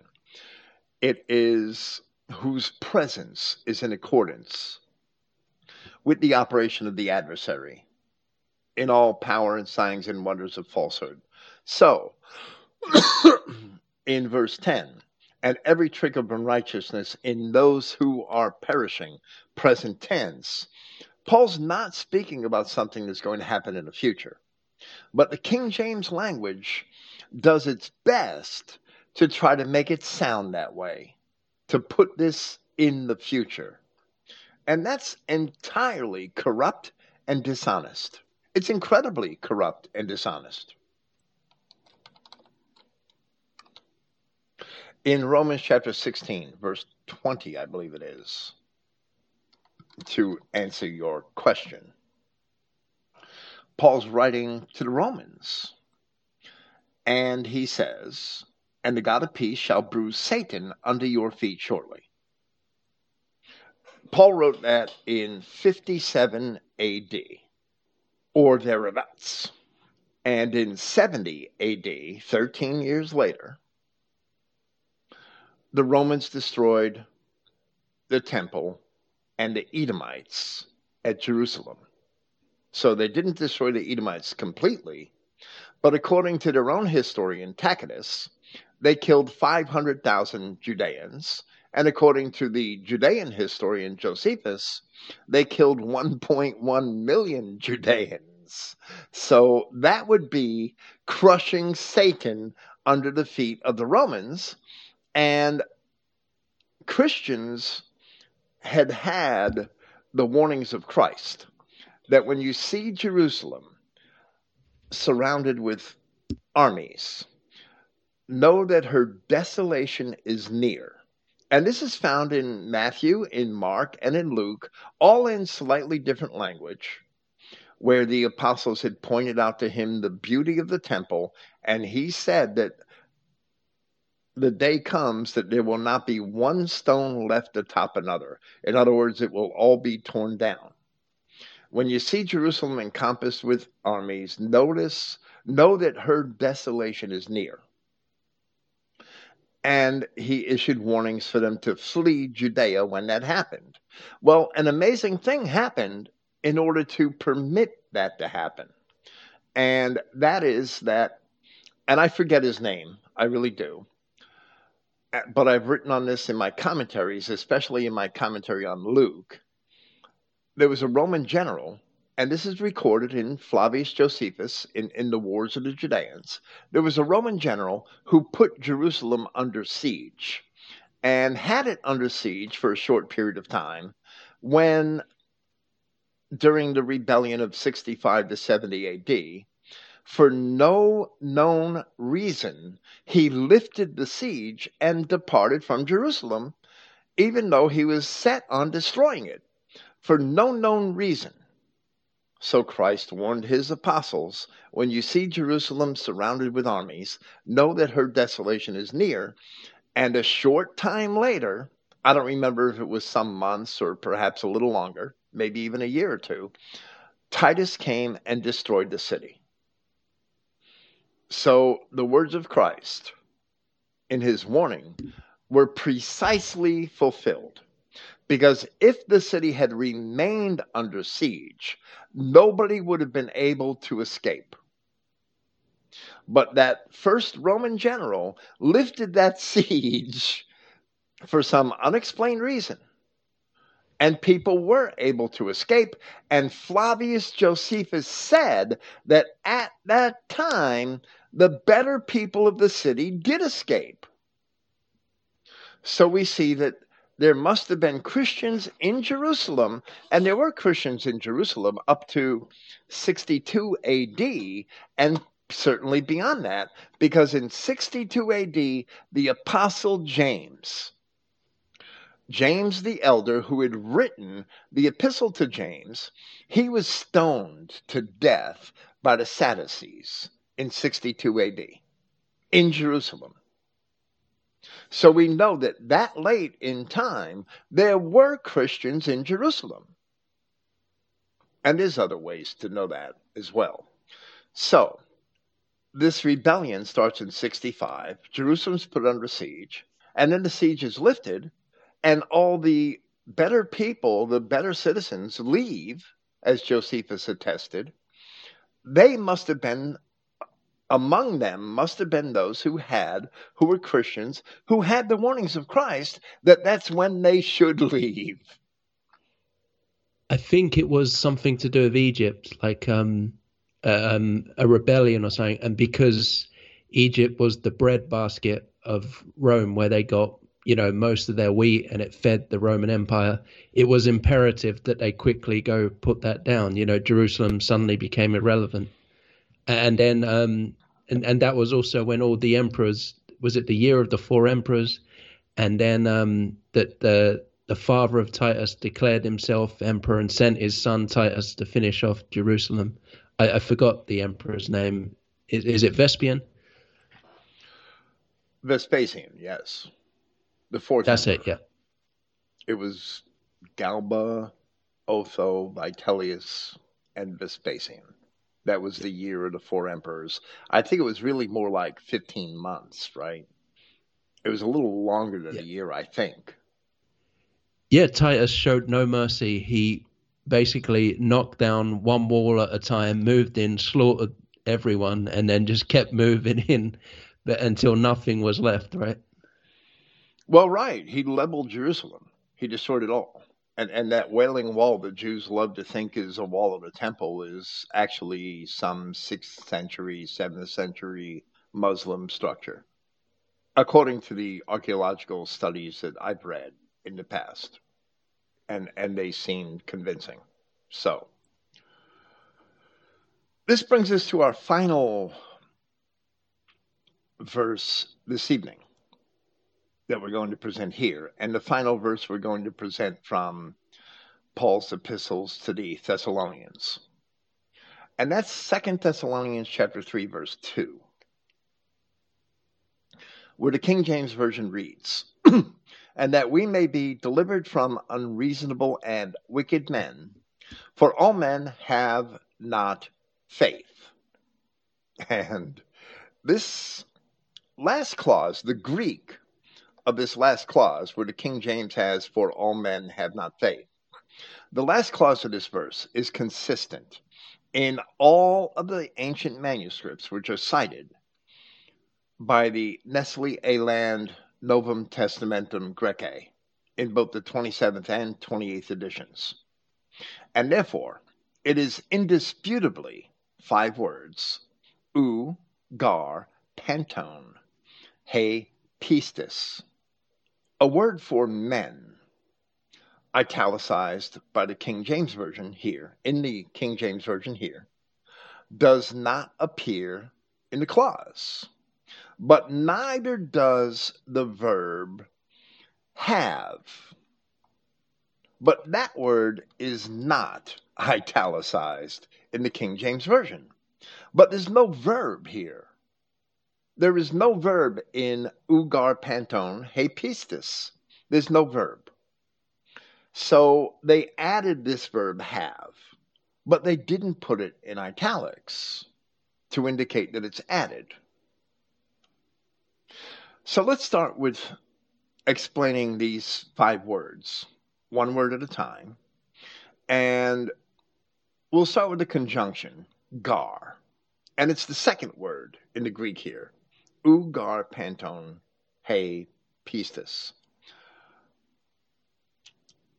Gar is defined by Liddell and Scott in part as being argumentative, to introduce the reason for a statement, which usually precedes. And this first use of gar fits this occasion perfectly. Other uses of this word gar, this conjunction, are exegetic or strengthening, and they do not fit the grammatical purpose or the context here. The lexicon further states that in Greek, in Greek writing, gar is regularly placed after the first word of a sentence. Although, of course, this is not the case in English. And there are other conjunctions in Greek that for some reason the Greeks always wrote them after the first word of a sentence. But in English, they denote the beginning of a sentence.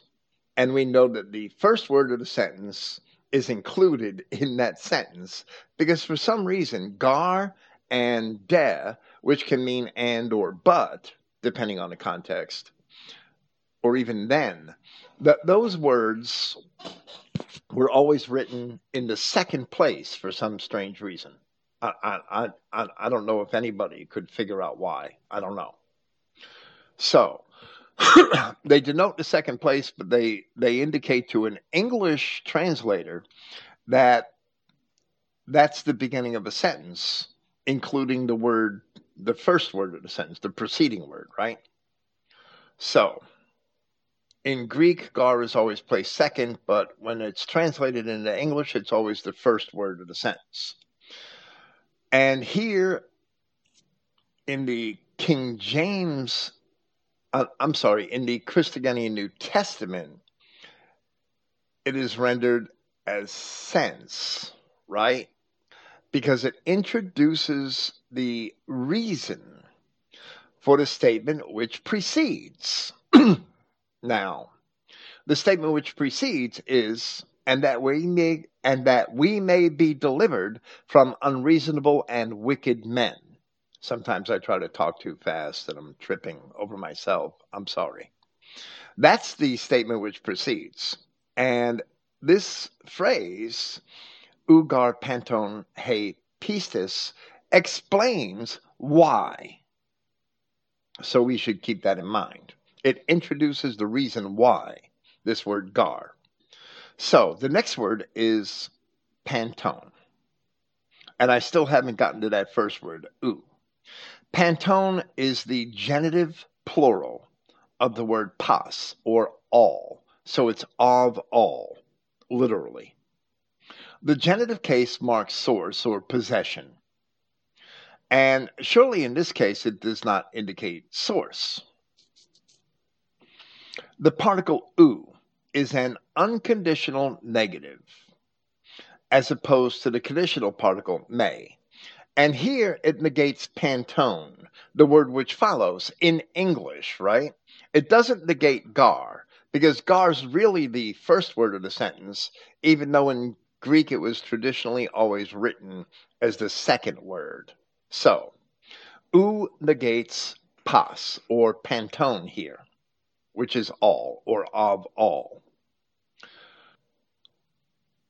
The verb eimi and and ou panton would be properly translated not of all, right? The verb eimi, it's not found here. But the verb eimi, which is to be, is unique among Greek verbs because, as Joseph Thayer explains on page 180 of his Greek English lexicon,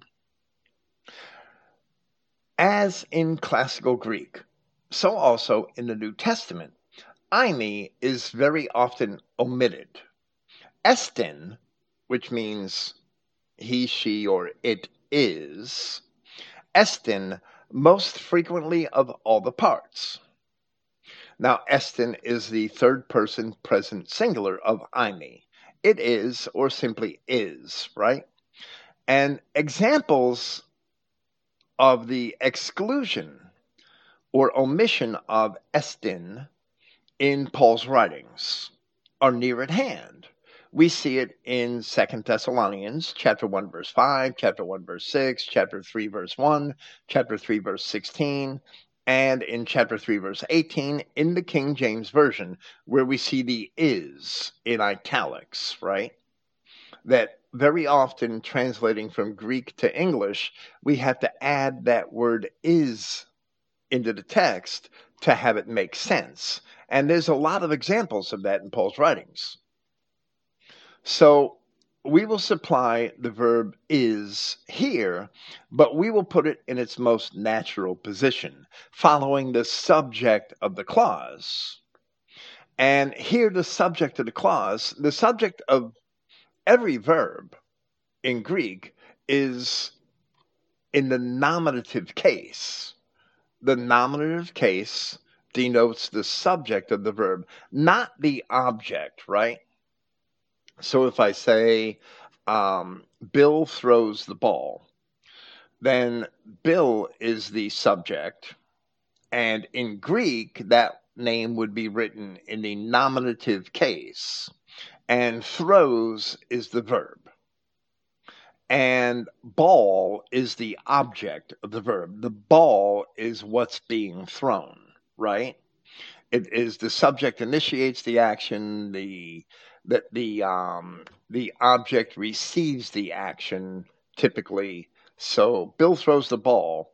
It don't matter what the word order is in Greek, but the word ball would be written in the accusative case, which denotes the object of the verb, and Bill would be written in the nominative case, and throws is the verb.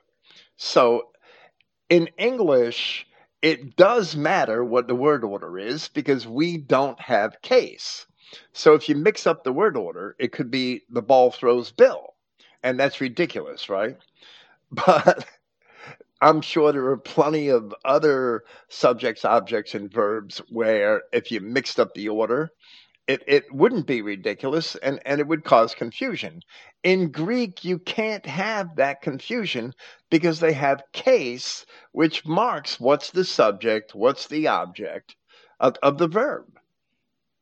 So here, the phrase he pistis, which is the faith with the definite article, is in the nominative case. So it certainly cannot be the object of any verb. And in the King James translation, they have it as the object of the verb have. They supplied a verb of their own, and there's no verb in the text. if the phrase were the object of a verb, first there would have to be a verb, right? But there isn't. And second, the noun would have to be in the accusative case. Tain pistin.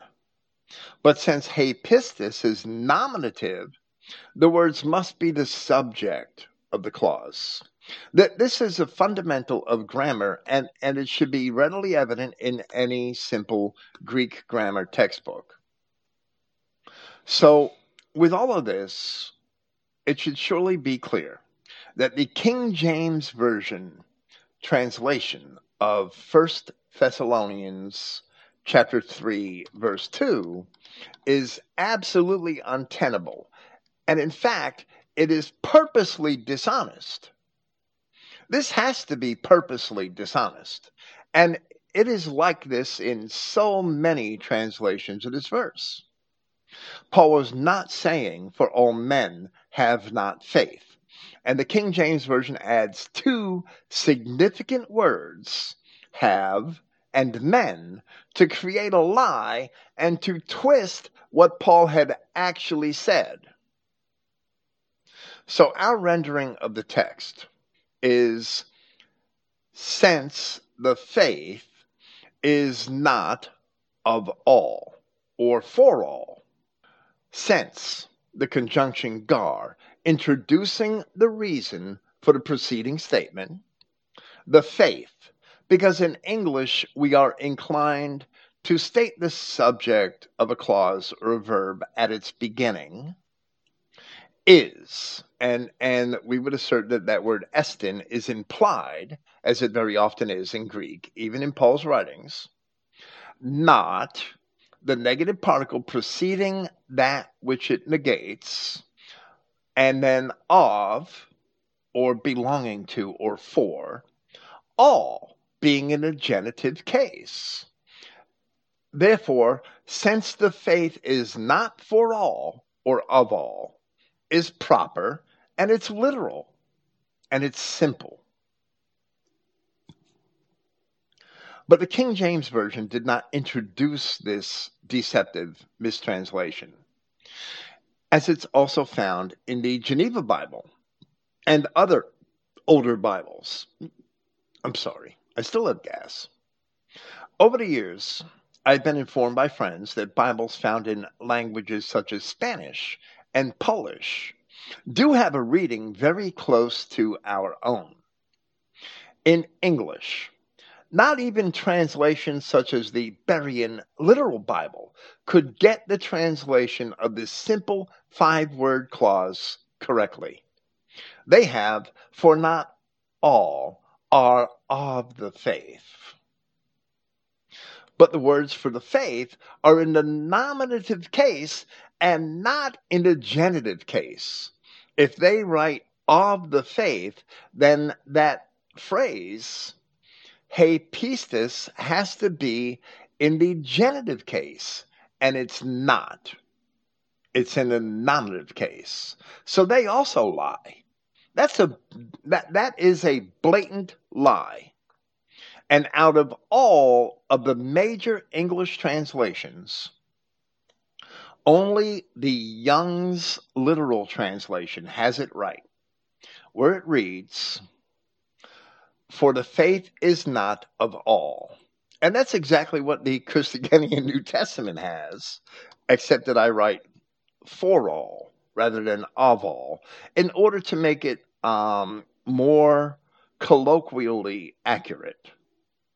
The faith is not for all, is colloquially accurate because it says, as Young's literal translation has it, for the faith is not of all.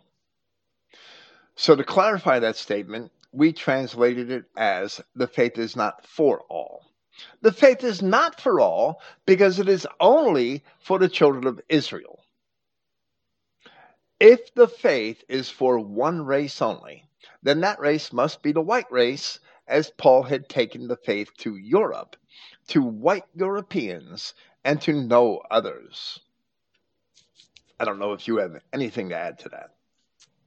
Yeah, it's very similar to that verse, uh, touch not the unclean, and they make it unclean thing, when, when he's talking about people, not, Right. not like um, pork or, or something like that, right? Exactly. Exactly. And they added that word thing.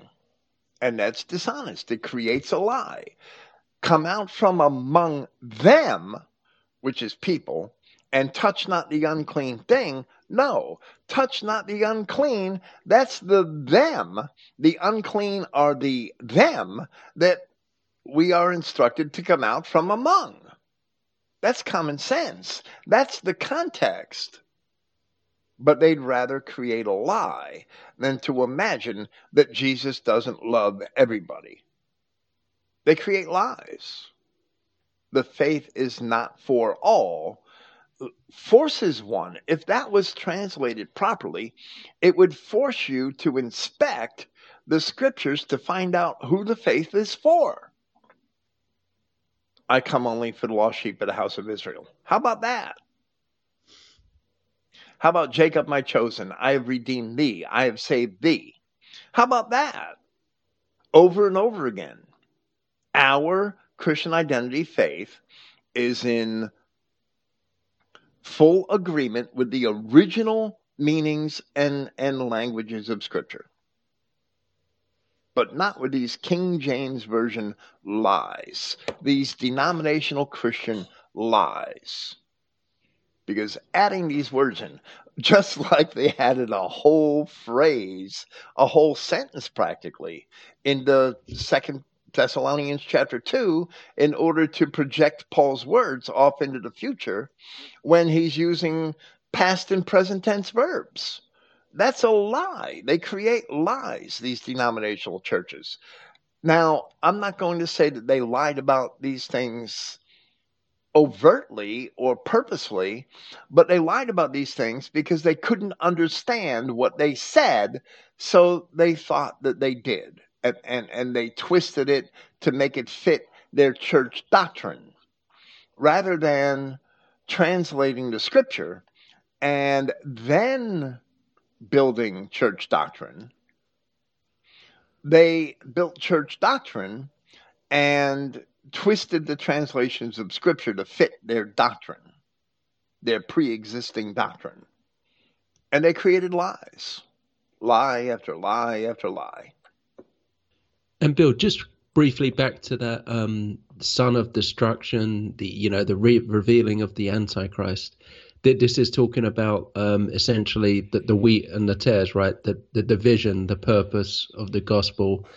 That not only would it reconcile his people, it would also reveal the enemy for once, right? Because before that time, they had never been revealed. They were always amongst us, but we never knew you know our people you know the wider adamic race could never truly tell but from that point on especially once christianity got going and we started to follow the commandments gradually the jews would be um, rooted out and and a spotlight would be shown on them and they would be revealed right Well, well, right, but they could have been revealed.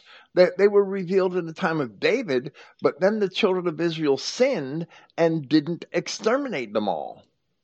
So they that they crept in unawares, as the apostles explained it, as Jude explained it, or, or as Second Peter chapter two explains it. They crept in unawares. In other words, because they weren't all exterminated like they should have been, they kept infiltrating into the children of Israel and corrupting the nation, which is what they've always done all throughout history. Paul identifies the son of destruction in Romans chapter 9, where he compares Jacob and Esau and he describes the, the, the Esau meaning the collective descendants of Esau, as vessels of destruction. He identifies the son of destruction. And Second Thessalonians chapter 2 should be cross-referenced to that passage in Romans chapter 9. It's that simple. And our interpretation of scripture is entirely in in, in uh, consistent with, with the prophets and with all of history. It, it's frustrating that, that the denominational churches have strayed so far from the truth and just refuse to see this. They refuse to see these things. They refuse to translate the verses properly. That there's a huge difference between Young's literal translation, for the faith is not of all, and the King James Version, for not all men have faith, which is bullshit. That's a lie. You're perverting the, the word of God. You're perverting the gospel of Christ.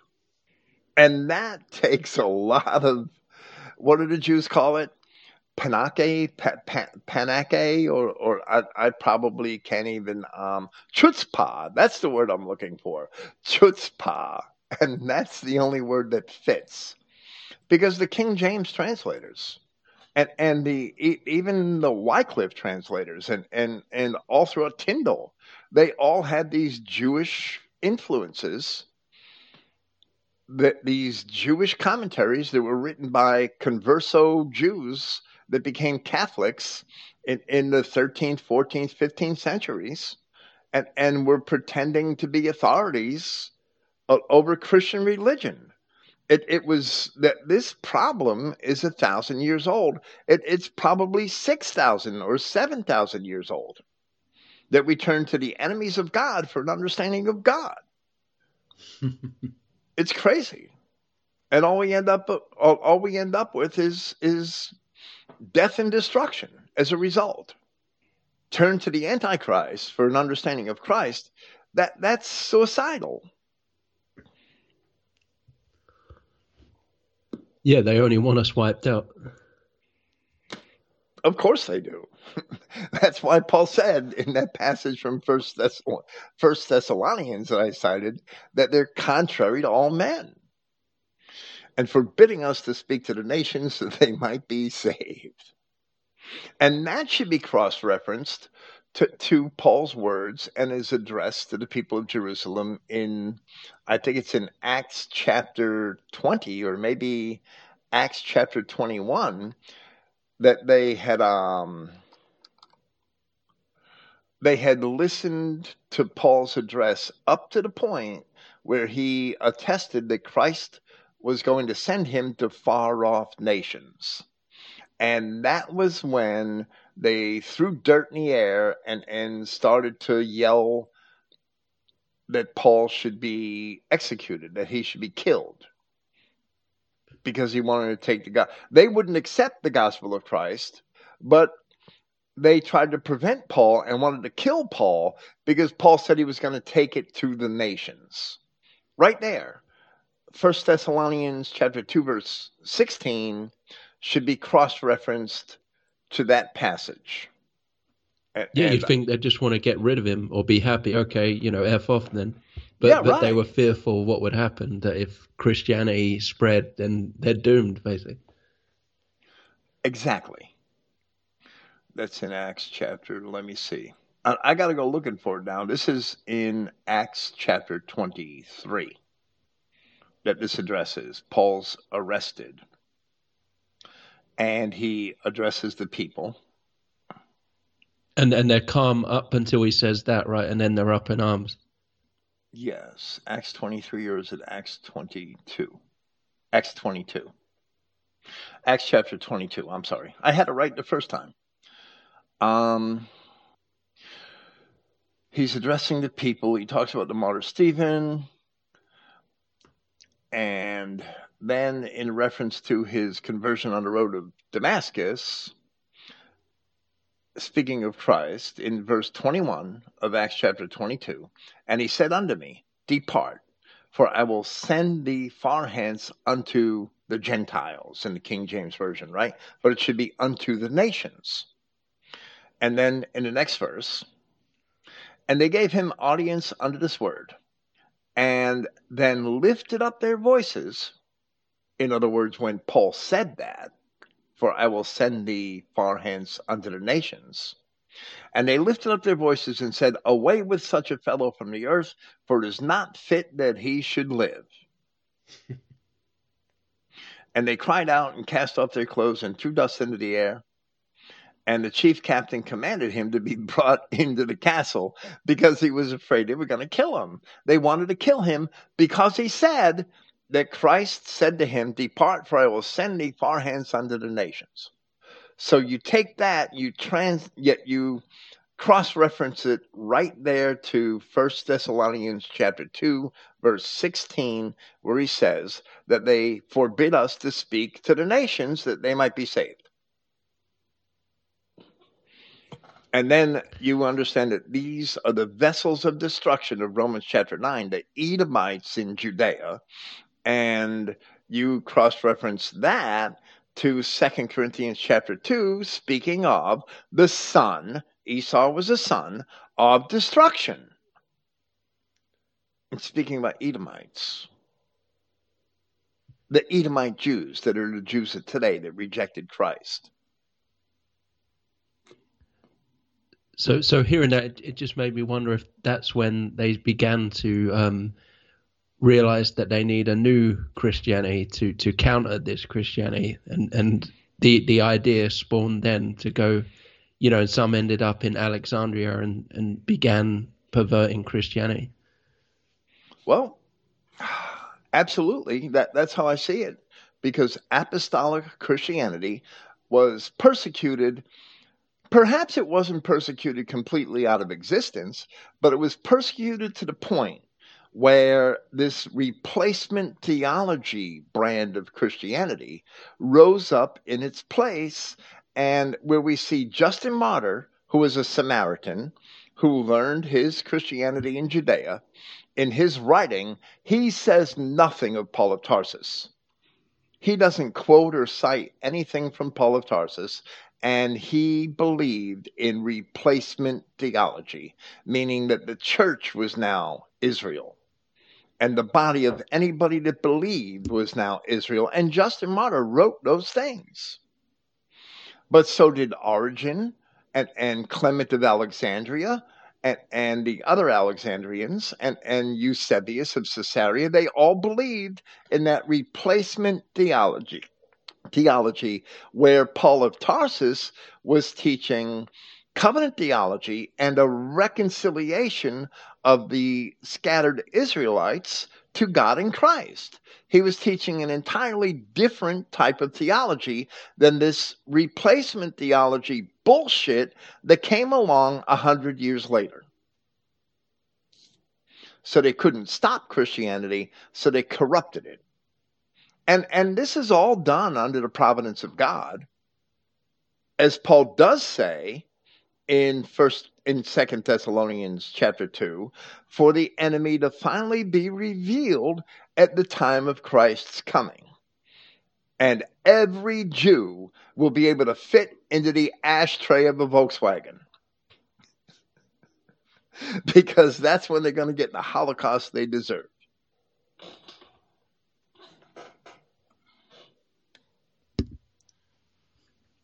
I yep, got it. That's all I have to say this evening. I'm sorry.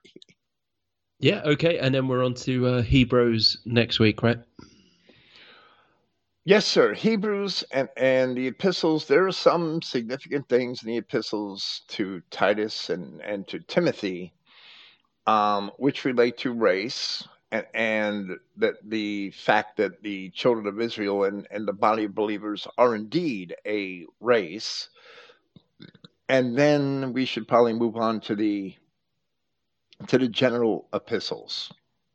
They're called the Catholic epistles, right? Peter, James, John.